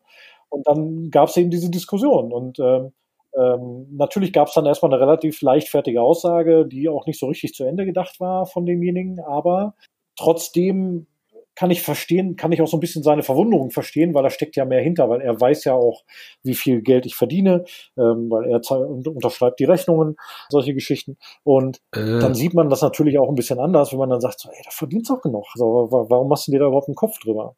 Aber ja, ich mache mir da halt einen Kopf ja. drüber, aufgrund eben oder mit hoher Wahrscheinlichkeit aufgrund der von mir gemachten Erfahrungen, insbesondere in dieser Zeit, weil es mich wirklich auch eine Menge Demut gelernt hat, äh, dem, dem, dem hm? Geld auch gegenüber. Und dass es beileibe keine Selbstverständlichkeit ist, dass es mir so gut geht, auch finanziell so gut geht, wie es mir heute geht. Ja, gut, Rockefeller sagte das doch auch schon. Ich meine, reich wird man nicht vom Geld verdienen, sondern vom nicht ausgeben. Das stimmt, genau. Also ja, insofern, ähm, genau, um da wieder die Kurve so ein bisschen zu kriegen, von dem Thema nicht so weit wegzugehen, kann ich sagen, ja, es war, es war eine sehr, sehr harte Zeit und ähm, es war eine sehr, sehr anstrengende, sehr, sehr ja. äh, herausfordernde Zeit. Aber ähm, im Nachhinein bin ich sehr froh, dass ich da durch bin, weil es mich als Mensch doch deutlich weitergebracht hat und mich sehr geformt hat auch. Und ähm, ich bin aber generell auch jemand, der immer versucht, aus den Dingen das Positive zu ziehen. Und so sehe ich auch hier viele positive mhm. Dinge und äh, kann dann sagen, ja, wenn man denn dann doch mal in der Situation steckt, dass man da eben keinen anderen Weg raus hat und dann auch glaubt, dass man nervlich stark genug ist, das durchzustehen und, und auch ein, ein stabiles Umfeld hat, das gehört sicherlich auch dazu, ähm, dass man Freunde und Familie hat, auf die man sich da auch mal zurückziehen kann, die eben nicht verurteilen in so einer Situation, mhm. sondern die wirklich, wirklich helfen, ohne, ohne zu viel Fragen zu stellen dann ähm, ja, ist das ein, ein, kann das ein bereinigendes Gewitter werden. Okay, aber wie soll ich sagen, ähm, du hast ja jetzt gesagt, dass durchaus auch ein paar, also dass du auch was mitgenommen hast. Was wären das denn für drei Punkte, wo du sagen würdest, okay, die Privatinsolvenz hätte nicht sein müssen, aber die drei Sachen nehme ich jetzt doch mit. Da habe ich mich einfach als Mensch verbessert, da bin ich dran gewachsen. Das ist eine sehr gute Frage. Da muss ich drüber nachdenken. Wie viel Zeit habe ich darüber nachzudenken? Wow. Ähm, drei Punkte. Puh. Mir fällt jetzt auf Anhieb Ehevertrag ein, wenn ich an die Scheidungsfolge denke. ich bin gerade, bin gerade frisch getrennt. Ähm, oh. nach, nach, nach zwölf Jahren Beziehung. Aber das ist ein anderes Thema. Ähm, ihr Vertrag, äh, das ist übrigens ein ganz anderes Thema. Äh, das gehört auch, glaube ich, nicht in diese Sendung. Da können wir noch mal eine eigene drüber machen. Okay. Ich hatte einen Ehevertrag mit meiner Ex-Frau. Ähm, und trotzdem, äh, da hat Trennung unterhalb nämlich nichts mit zu tun. Mhm und, und Eheverträge in Deutschland ist eh so ein Thema für sich. Du kannst die gar nicht so eng schnallen, wie du es gerne hättest, als derjenige, der mehr verdient, weil dann sind sie sittenwidrig und all solche Geschichten. So, oh äh, Mann. ja, ja, das ist äh, in Deutschland alles nicht so einfach. Was ja auch okay ist. Und man will ja, man soll ja auch den Partner nicht benachteiligen. Mhm. Ähm, also nicht zu sehr. So, äh, ja, ein Punkt. Ähm, ich, eigentlich glaube ich vor allem im Wesentlichen das, was ich vorhin schon mal gesagt habe, nämlich, dass ich deutlich überlegter geworden bin mit meinen persönlichen Entscheidungen. Okay, und jetzt vielleicht noch ähm, zwei Ratschläge, bevor wir dann äh, zum Thema Medienempfehlung kommen, das dann eher wieder Daniel geht. Also ein Tipp, wie vermeidet man es überhaupt, in die Insolvenz zu rutschen von vornherein? Was kannst du da unseren Hörern mitgeben? Ähm, ja, wenn es natürlich ähnliche Situationen sind wie bei mir, dann, dann äh, schwierig. Dann kann ich nur die Daumen drücken. Dann kann ich nur die Daumen drücken und sagen, wenn dann noch ein bisschen Kapital da ist, versuch alles, dich irgendwie zu einigen mit den Leuten dass es nicht dazu kommt, weil diese, also ich sage immer zehn Jahre, obwohl es eben sieben Jahre sind, aber diese gefühlten zehn Jahre nicht an, an der Gesellschaft teilzunehmen, das ist schon eine harte Nummer. Also ähm, ich glaube, da kann man wirklich drauf verzichten.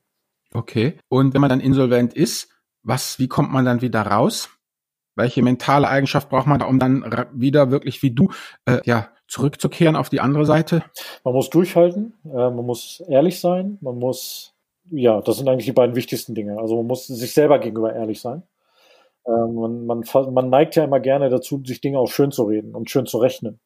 Das hilft einem aber in solchen Situationen überhaupt gar nicht weiter. Sondern einfach ehrlich sein, sich selber gegenüber, auch dann seinem Umfeld gegenüber, auch allen Beteiligten gegenüber und einfach durchhalten. Versuchen, das Beste daraus zu machen, sich wieder an den, an den schönen Dingen des Lebens zu erfreuen, weil äh, die Sonne geht trotzdem jeden Tag auf und die Sonne wärmt trotzdem auch jeden Tag. Und man neigt dazu, das gerne dann mal nicht zu fühlen in solchen Situationen, aber, aber man schafft es dann doch immer wieder. Und wie ich vorhin schon mal sagte, also aus heutiger Sicht rückblickend war das ein Wimpernschlag. Ähm, wenn man mittendrin steckt, kommt es einem länger vor, wie das ja immer so ist. Wenn man sich aber mal überlegt, ab einem gewissen Alter, wenn man dann mal zurückdenkt und sagt, wo sind die letzten 10, 12, 15, 20 Jahre hin, äh, dann ist das alles gar nicht so, gar nicht so lang. Sehr schön. Vielleicht hast du zum Ende noch eine Medienempfehlung für unsere Hörerinnen und Hörer. Das muss jetzt nicht unbedingt ein Buch sein, kann auch irgendwas anderes sein, ein Film oder was auch immer, was dir gerade in den Sinn kommt. Ich weiß nicht, ob es die Seite noch gibt, aber eine Seite, die mir damals extrem geholfen hat, weil sie inhaltlich ähm, ähm, sehr, sehr gut war und eigentlich mein einziger Anlaufpunkt dann war, als ich mittendrin steckte schon, mhm. äh, um mich zu informieren, auch über meine eigenen Rechte auch äh, zu informieren, weil auch das erzählt einem ja natürlich keiner. Das äh, Forum Schuldnerberatung. Mhm. Ähm, ich glaube, Forum-SB war das. Ich hoffe, dass es die Seite noch gibt. Äh, wenn es sie noch gibt, dann wäre das für zumindest Betroffene ein wirklich richtig guter Anlaufpunkt, weil da sind auch sehr viel erfahrene Leute bei, auch Menschen, die in dieser Branche arbeiten, also auch mhm. Berater, die in der Branche tätig sind und äh, die durchaus auch mit ihrem Wissen da nicht hinterm Berg halten. Und wenn man eben Fragen stellt, man bekommt auch immer Antworten. Das ist auch von Betroffenen dann eben. Also da ist dann quasi die virtuelle Selbsthilfegruppe so ein bisschen vorhanden. Mhm. Also für mich war das damals äh, fast tägliche Literatur und das hat mir sehr geholfen. Mhm. Ja, die Seite gibt es noch, forum-schuldnerberatung.de. Siehst du, genau. Ich wollte jetzt nicht gucken, weil ich hier grad, ja. Packen wir auch in die Shownotes und in die jeweiligen Artikel, da kann dann jeder nochmal nachschauen. Und dann äh, würde ich sagen, herzlichen Dank für deine Einblicke. Ich glaube, äh, das ist nochmal was komplett anderes, wenn man dann wirklich jemanden hat, der da aus, aus der Erfahrung spricht und da auch wieder rausgekommen ist aus diesem doch tiefen Loch. Ich danke für die Einladung und für die Möglichkeit, da mal drüber zu reden. In diesem Kontext für mich auch eine neue Erfahrung, aber toll. Und ich hoffe, dass der eine oder andere Hörer von euch da doch ein bisschen was von mitnimmt. Und ich glaube, man kann ja bei euch auch kommentieren. Also wenn mhm. einer Fragen hat, kommentiert gerne. Ich beantworte gerne auch dann an der Stelle noch weiter. Gut, ja, danke, Olli. Wie gesagt, von mir auch. Das ist ja immer dieses, äh, wenn man mit jemandem spricht, der nicht in der Privatinsolvenz ist oder war, dann weiß man immer gleich, äh, was diese Leute wählen. Und bei dir war es einfach wirklich mal jetzt ein klassischer, ungeschminkter äh, Frontbericht. Und dafür sind der Daniel und ich dir wirklich dankbar. Ja, Daniel, da sind wir am Ende, oder? Sagen Tschüss und machen den Sack zu. So machen wir das. Und in zwei Wochen hören wir uns dann wie gewohnt wieder. Alles klar. Tschüss. Ciao. Vielen Dank. Tschüss.